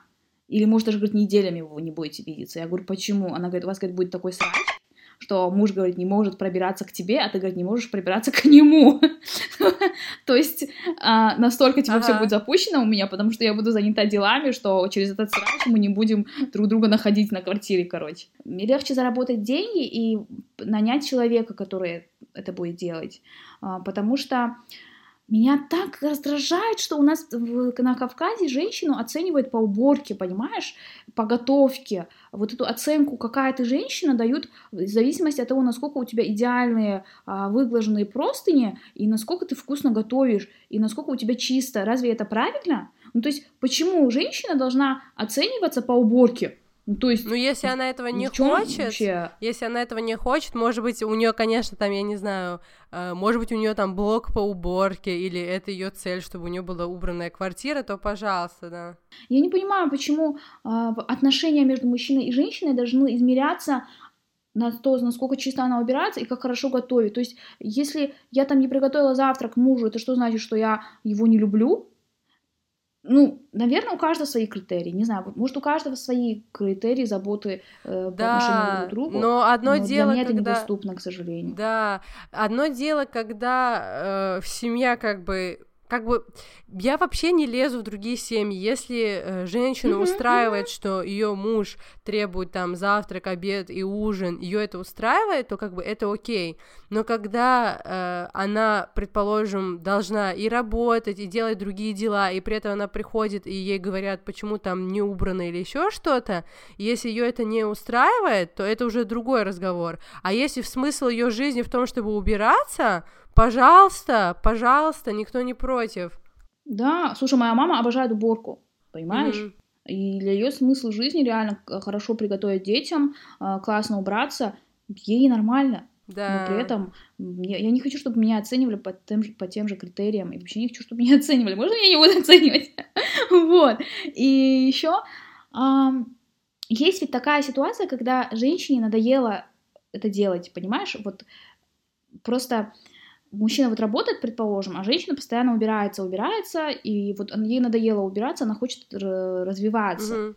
Но ей этого не дают, потому что потом мужчине будет некомфортно. Это очень тонкая тема, я понимаю, что я сейчас, может, зашла да. в какие-то дебри, И чтобы да? свое оставлять как бы мнимое превосходство, потому что это неадекватно, если мужчина думает, что его превосходство только в деньгах, это неадекватно. И чтобы оставлять вот это мнимое превосходство, что у меня больше денег, значит, я главный, а ты главный не потому, что у тебя больше денег. Да, да, да, это И другое. если он от этого начинает подавлять женщину только по той причине, чтобы он зарабатывал больше, а у нее не было денег, то в этом, конечно, проблема. И, кстати, ты сказала то, что тебе легче нанять человека, и ты знаешь, у нас Да. с детства э, вообще такая была тема в семье, что если ты э, тратил время на учебу, ты полностью освобождался от любых обязательств по дому. И э, до У меня тоже. это очень клево, и я, я очень уважаю таких родителей, и я думаю, что и других родителей, как бы я тоже, то есть эм, дети, которые хотят учиться и уделять этому время,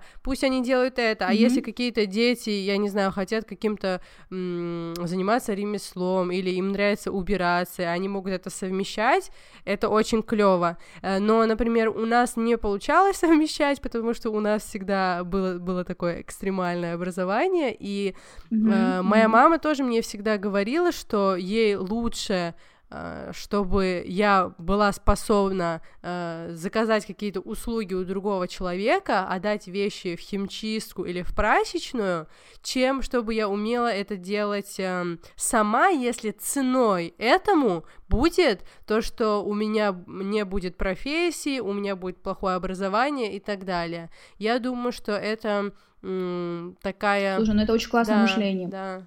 Потому что очень многие, а, у меня, не знаю, ты видела историю или нет, что даже некоторым девочкам не разрешают учиться, потому что ей хватает уметь готовить и уметь убирать. Я очень огорчаюсь этому, действительно. Ой, это для меня наболя... очень больная тема, потому что когда я э, читала э, лекции или давала там целые циклы, то есть ряд лекций многодневные в Дагестане и в Чечне, э, там было несколько девочек, которые в тайне ходили, в тайне ходили на лекции, что за абсурд, и Да, они говорили, да. что типа мне там муж или брат или отец говорит, а зачем типа Да. тебе, что значит Мгм. зачем тебе анатомия центральной нервной системы? Ну если ты хочешь учить, я же не хожу по курсу там, я не знаю, по мейкапу там или еще, или хотя если в принципе я иду на курсы по мейкапу, потому что я хочу для мужа быть красивой, я тоже в этом не вижу ничего плохого, а наоборот только хорошее для мужа или для себя. Но э, если ты идешь на откровенно какое-то полезное знание, анатомия, физиология, там центральной нервной системы, нейропсихология, педагогика, то как может человеку Мгм. сказать, зачем тебе это? Слушай, Марико, ну ведь есть очень много таких, такой проблемы, что девочкам, в принципе, типа не надо учиться, не надо зарабатывать, будь, будь удобной для меня. Мгм. Вот эту вот позицию я вообще не понимаю. Зачем быть удобной? Ты, она же тоже человек. То есть э, она у нее же тоже есть э, желание, у нее есть амбиции. Представляешь, как все И- плохо, что мы в подкасте говорим, она же человек? Да, да, то есть насколько все у нас... Мне просто директ писала девушка, что у них, короче, пятеро детей, и, э, и это просто не единичный случай, вот просто у этой я запомнила, потому что было много детей, что если муж узнает, что она читает книги какие-то, вместо того, чтобы э, она делала, занималась детьми и уборкой, то он будет крайне огорчен. Я ей советовала просто книги, потому что у нее не было денег, да, прийти ко мне там на полноценную консультацию, и я делала подборку. Вообще не понимаю, понимаешь, это, не не знаю, не лезет у меня ни в какие рамки, вот, никуда не лезет вот это понимание, у меня просто, просто летает рядом, что такое где-то есть. И что девочкам не разрешают учиться, потому что зачем? Но это не где-то есть, а это под боком. Прям рядом. Да. Это огорчает, что прям рядом, здесь, вот редкость. недалеко буквально. То есть боятся какой-то эмансипации женщин.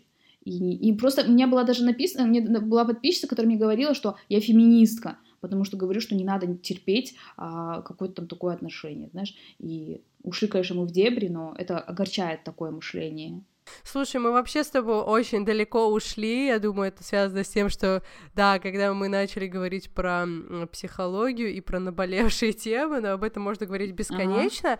И я Да, да. хотела у тебя еще спросить, вот так вот подытоживая, э, можешь ли ты э, дать нам какой-то топ топ-5, возможно, ошибок, которые чаще всего э, допускают люди, которые что-то продают. И одинаковый ли это топ для продаж в онлайне и офлайне? Знаешь, в онлайне и офлайне точно не стоит писать «мы открылись» и сидеть, потому что ничего не изменится от того, что вы написали «мы открылись», Мгм.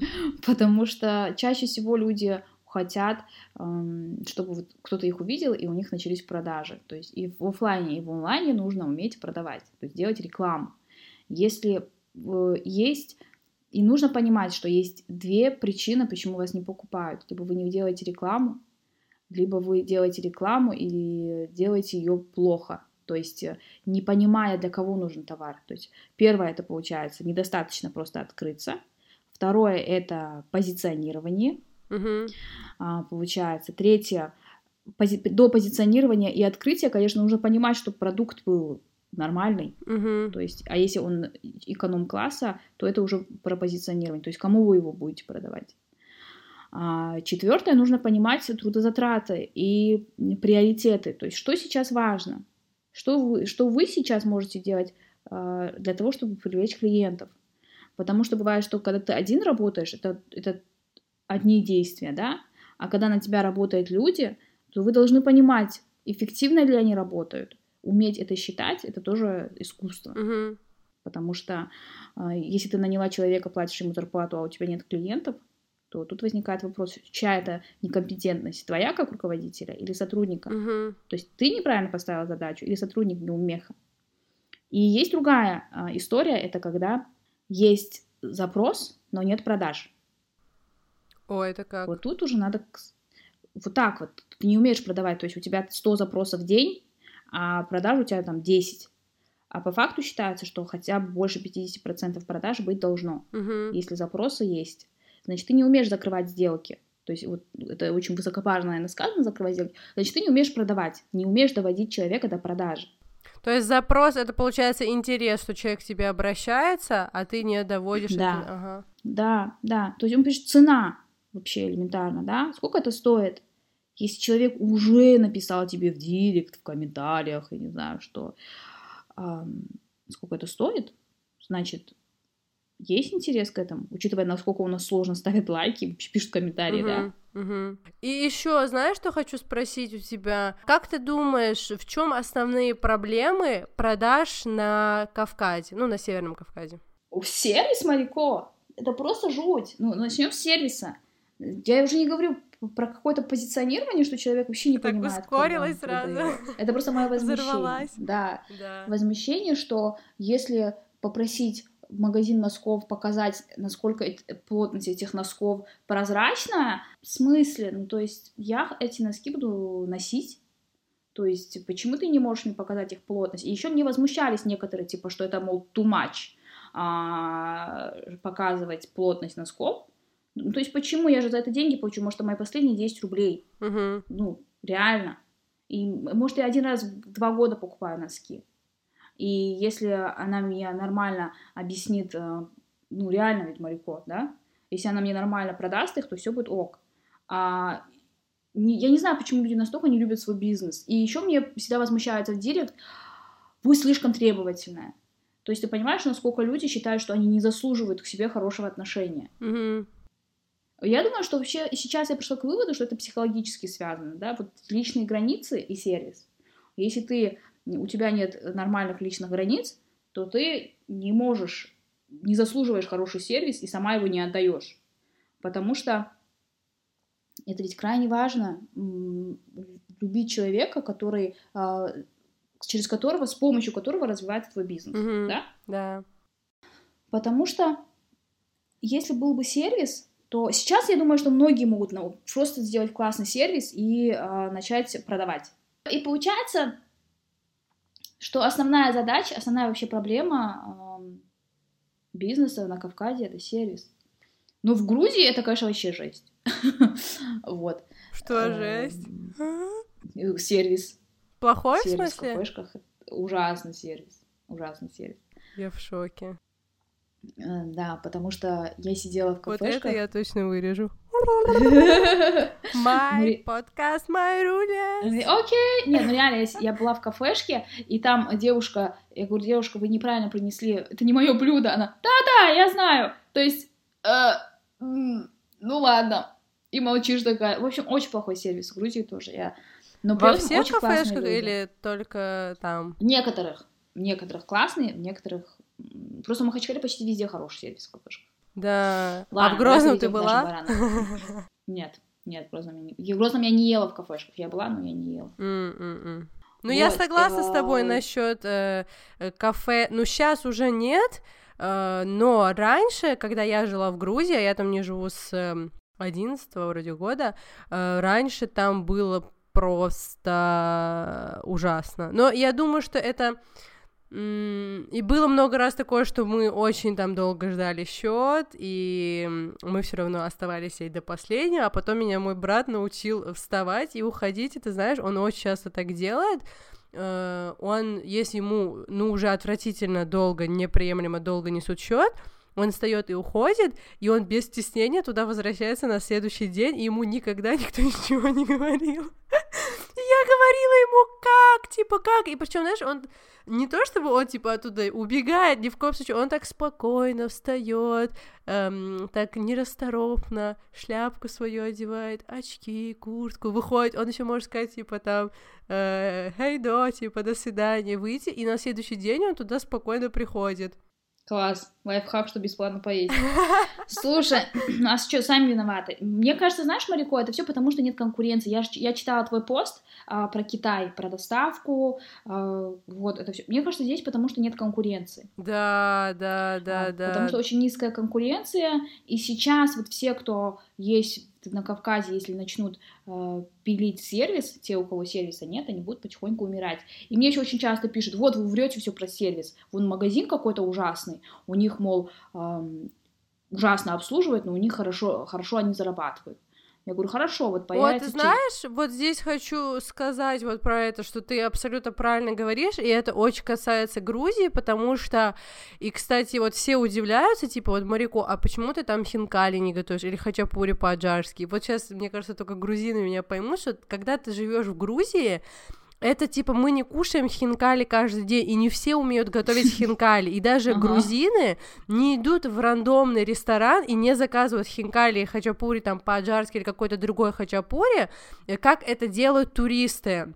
То есть я могу на пальцах пересчитать, в каких местах я э, в Грузии кушаю хинкали или, ну сейчас уже хинкали я точно не ем, потому что они не халяли, но тогда, или хачапури по-аджарски.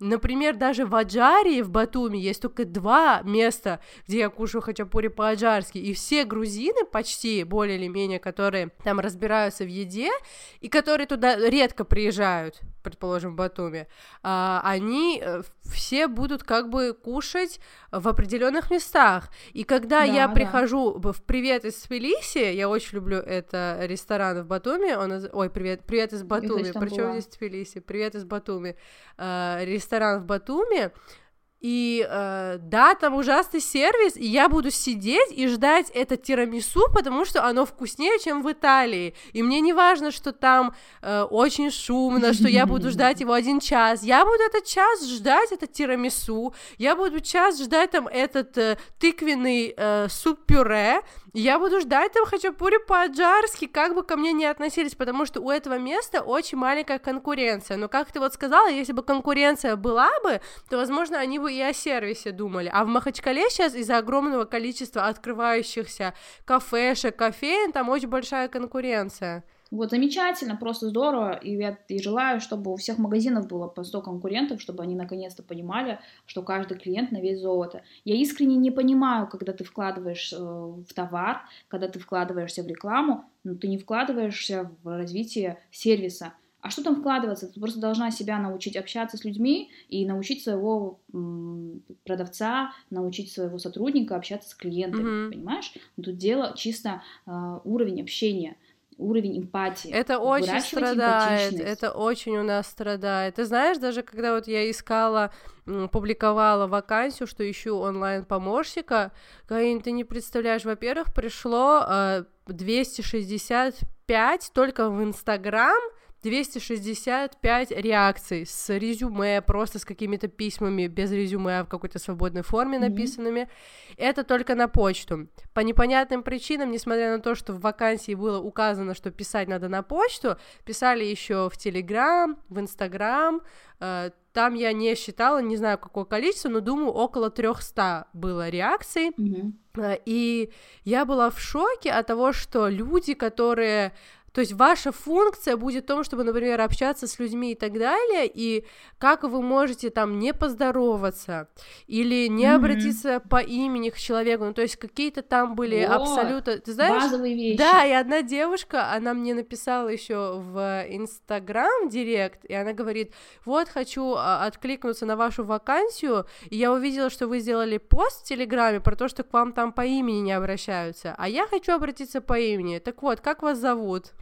Я была в таком шоке, я подумала, то есть, и причем в том же посте, где я пишу про то, что, ребят, надо по имени хотя бы обратиться, то есть самой представиться, во-первых, и обратиться ко мне по имени, э, и я в пример еще привожу, что когда я устраивалась на работу, я даже узнала, какое вид на жительство у моей будущей руководительницы и откуда, из какого города ее муж. Mm-hmm. То есть оферы складываешь нормально, да. понимаешь? Да, Марико, я тебе говорю про да. это. Да, а ты спрашиваешь, у меня мое имя? Посмотри в комментариях, там же люди обращаются ко мне по имени. Так вот, я тебе говорю, что элементарно базовые вещи не соблюдаются, базовые. Я не говорю уже про что-то другое, понимаешь? Я уже не говорю про какой-то сервис, класса среднего, ладно, не будем про люкс uh-huh. говорить. Я говорю про элементарные базовые вещи, про уважение, про заботу о клиенте. Этот же человек э, приносит деньги в ваш бизнес. Я не говорю про то, когда клиент терроризирует э,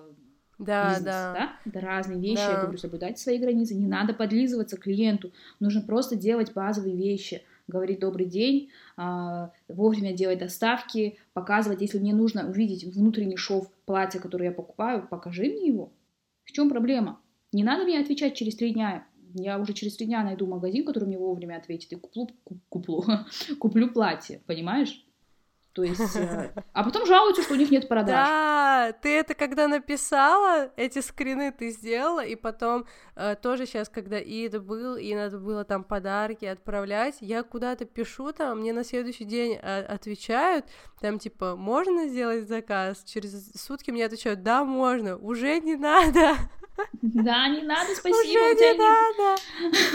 А, а, я вспомнила, что это было насчет лекарства. Для мамы мужа мы искали лекарства, и Каин я написала, наверное, я не знаю, в какое количество аптек, э, и мне там до сих пор некоторые, ну, может быть, где-то 30 сообщений я разослала и на WhatsApp, и в Инстаграмы, и мне до сих пор и тогда приходит, типа, нет, этого лекарства нет. Я думаю, ну ты видишь, что эту смс у тебя отправили три недели назад. Зачем ты сейчас отвечаешь? Я хочу написать, я уже сдохла, мне не надо.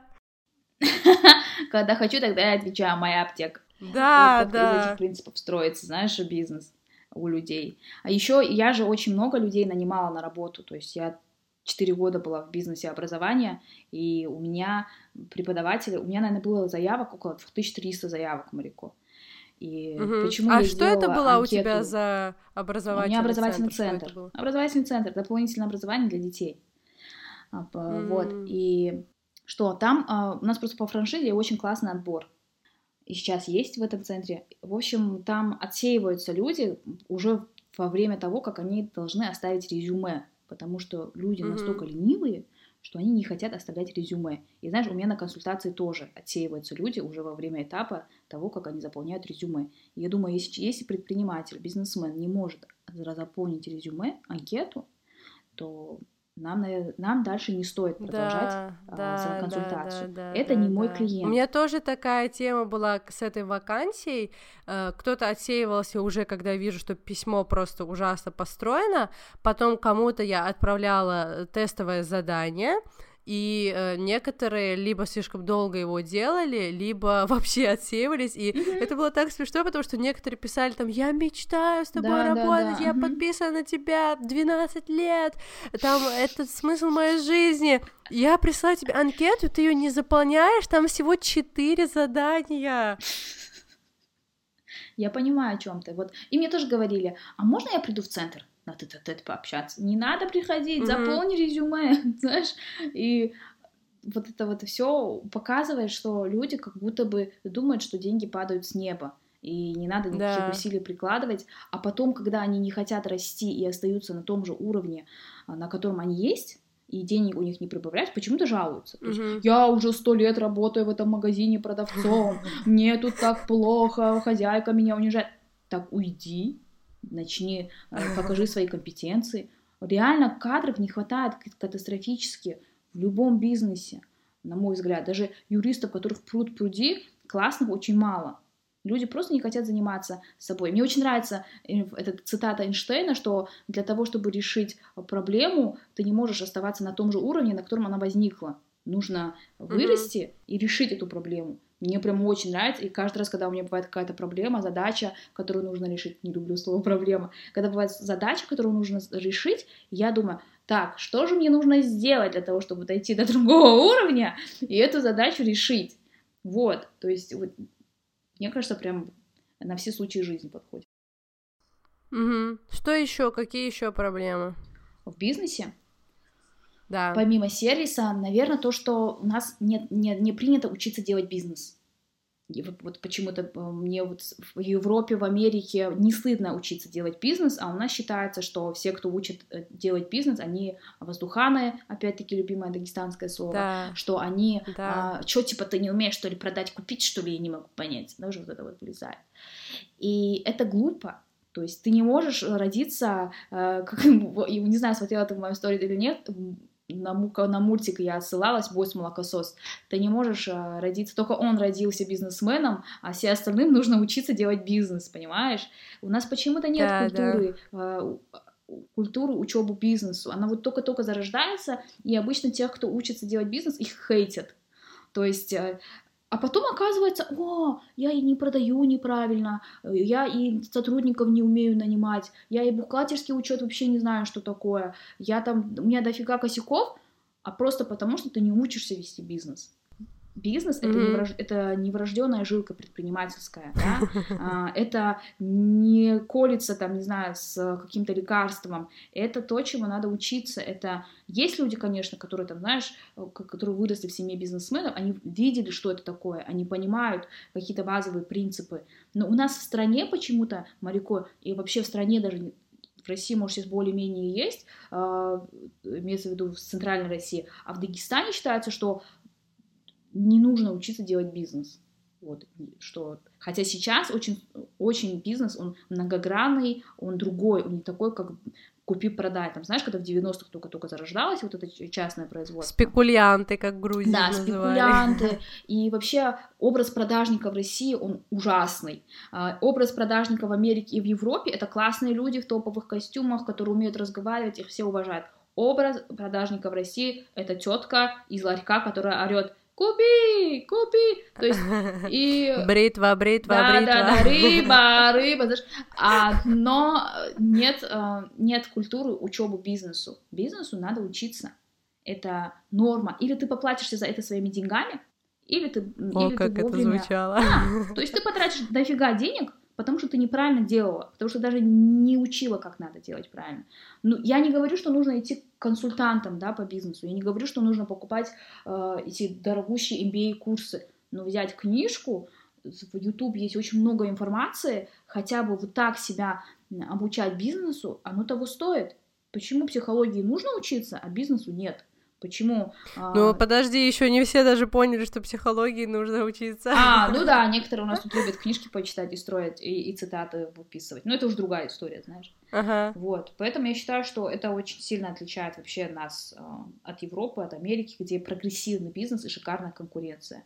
И когда вот потихоньку мы будем конкурентоспособными, то у нас будет все намного лучше. По-моему, очень клево мы поговорили. Что ты хочешь еще добавить? Может быть, какой-то месседж э, нашим слушателям, э, что-то, чтобы мы бы могли услышать в конце твоей консультации такое напоследок. Слушай, я не знаю, что в конце консультации, но когда я открывала бизнес свой, второй, я думала, что я его открою, и через года там пять буду, напишу в шапке профиля, я живу на Мальдивах. и, и, и буду этим хвастаться. По факту нет. Бизнес — это работа и работа над собой и над своим бизнесом. Если хочется денег, то это постоянный процесс. Знаешь, нет такого, что вы открыли бизнес, и если у вас нет, по крайней мере, там, миллионного чистого дохода, чтобы обратно его туда вкладывать, отойти от бизнеса не получится. То есть э, полностью его делегировать на кого-то. Поэтому, открывая бизнес, не нужно надеяться на какие-то и одевать на себя э, розовые очки, надевать на себя розовые очки и думать, что все будет легко. Бизнес это не про легкость, бизнес это про ответственность, это про работу и про рост. И для того, чтобы оставить бизнес как пассивный доход, нужно а, его довести до этого состояния, то есть чтобы он вырос. А чтобы его довести до этого состояния, нужно над ним работать. Поэтому я что говорю в конце концов каждой консультации? Я говорю, ну что, иди работай. Вот. Да, я реально так говорю. Я говорю, ну что, иди работай. Вот тебе схема. Да, пусть у тебя все получится. Я надеюсь, что все побегут э, к тебе за миллионами, на которых ты зациклена. А, у меня за запись на месяц Ну пусть записывается на два месяца вперед. Да, я надеюсь, что у всех получится, да. Просто с надеждой на то, что это не волшебство, а именно осознанно и понимаю, что это а, инвестиции в свое развитие. И еще, знаешь, что хотела сказать? Сейчас я вспомнила. Э, недавно мне для чего-то нужен был Zoom, и э, я открыла приложение и начала там регистрироваться, и поняла, что уже я зарегистрирована, зарегистрирована в этом зуме. И я сбросила пароль на почту, зашла в него, и я поняла, что я много лет назад, получается, когда у меня был этот зум, поставила там себе статус. И я увидела его, я вообще забыла, что я это сделала, и он ударил меня в самое сердце. Там было написано э, о, смотри, это твой поезд уезжает. Там было, там было, о, смотри, это твой поезд уезжает, и я это написала много лет назад. Я так сидела и думала, интересно, а запрыгнула я в этот поезд или нет? И поэтому я хочу всем, кто слушает и у кого есть э, какое-то свое дело, если вы хотите увеличить доход, то надо это делать сейчас, потому что поезд действительно может уехать без вас. Поэтому э, я думаю, что если у кого-то не будет финансовой возможности э, взять у тебя вот эту личную консультацию, приобрести, то можно будет хотя бы э, читать твои посты, пусть даже если немного, э, чем-то это сможет помочь. Э, и это станет причиной для того, чтобы люди будут развиваться, и я надеюсь, что услышав вот эти цифры, которые ты озвучила, о том, как ты увеличила свой доход, что он в 12 раз у тебя вырос по сравнению с тем, что ты зарабатывала а, несколько лет назад, что это станет причиной для а, их а, развития. Спасибо тебе большое, что ты а, сегодня была с нами, что ты так откровенно а, говорила о деньгах, потому что обычно про это, да, обычно люди про это бывает неприятно говорить, и тебя вообще не смутил вопрос, когда у тебя спросила про твой заработок, это очень клево. Спасибо тебе большое за вот такой откровенный разговор. Спасибо тебе, что позвала меня. Всем пока! Вы слушали Альпака подкаст. Okay. You guys done? Okay.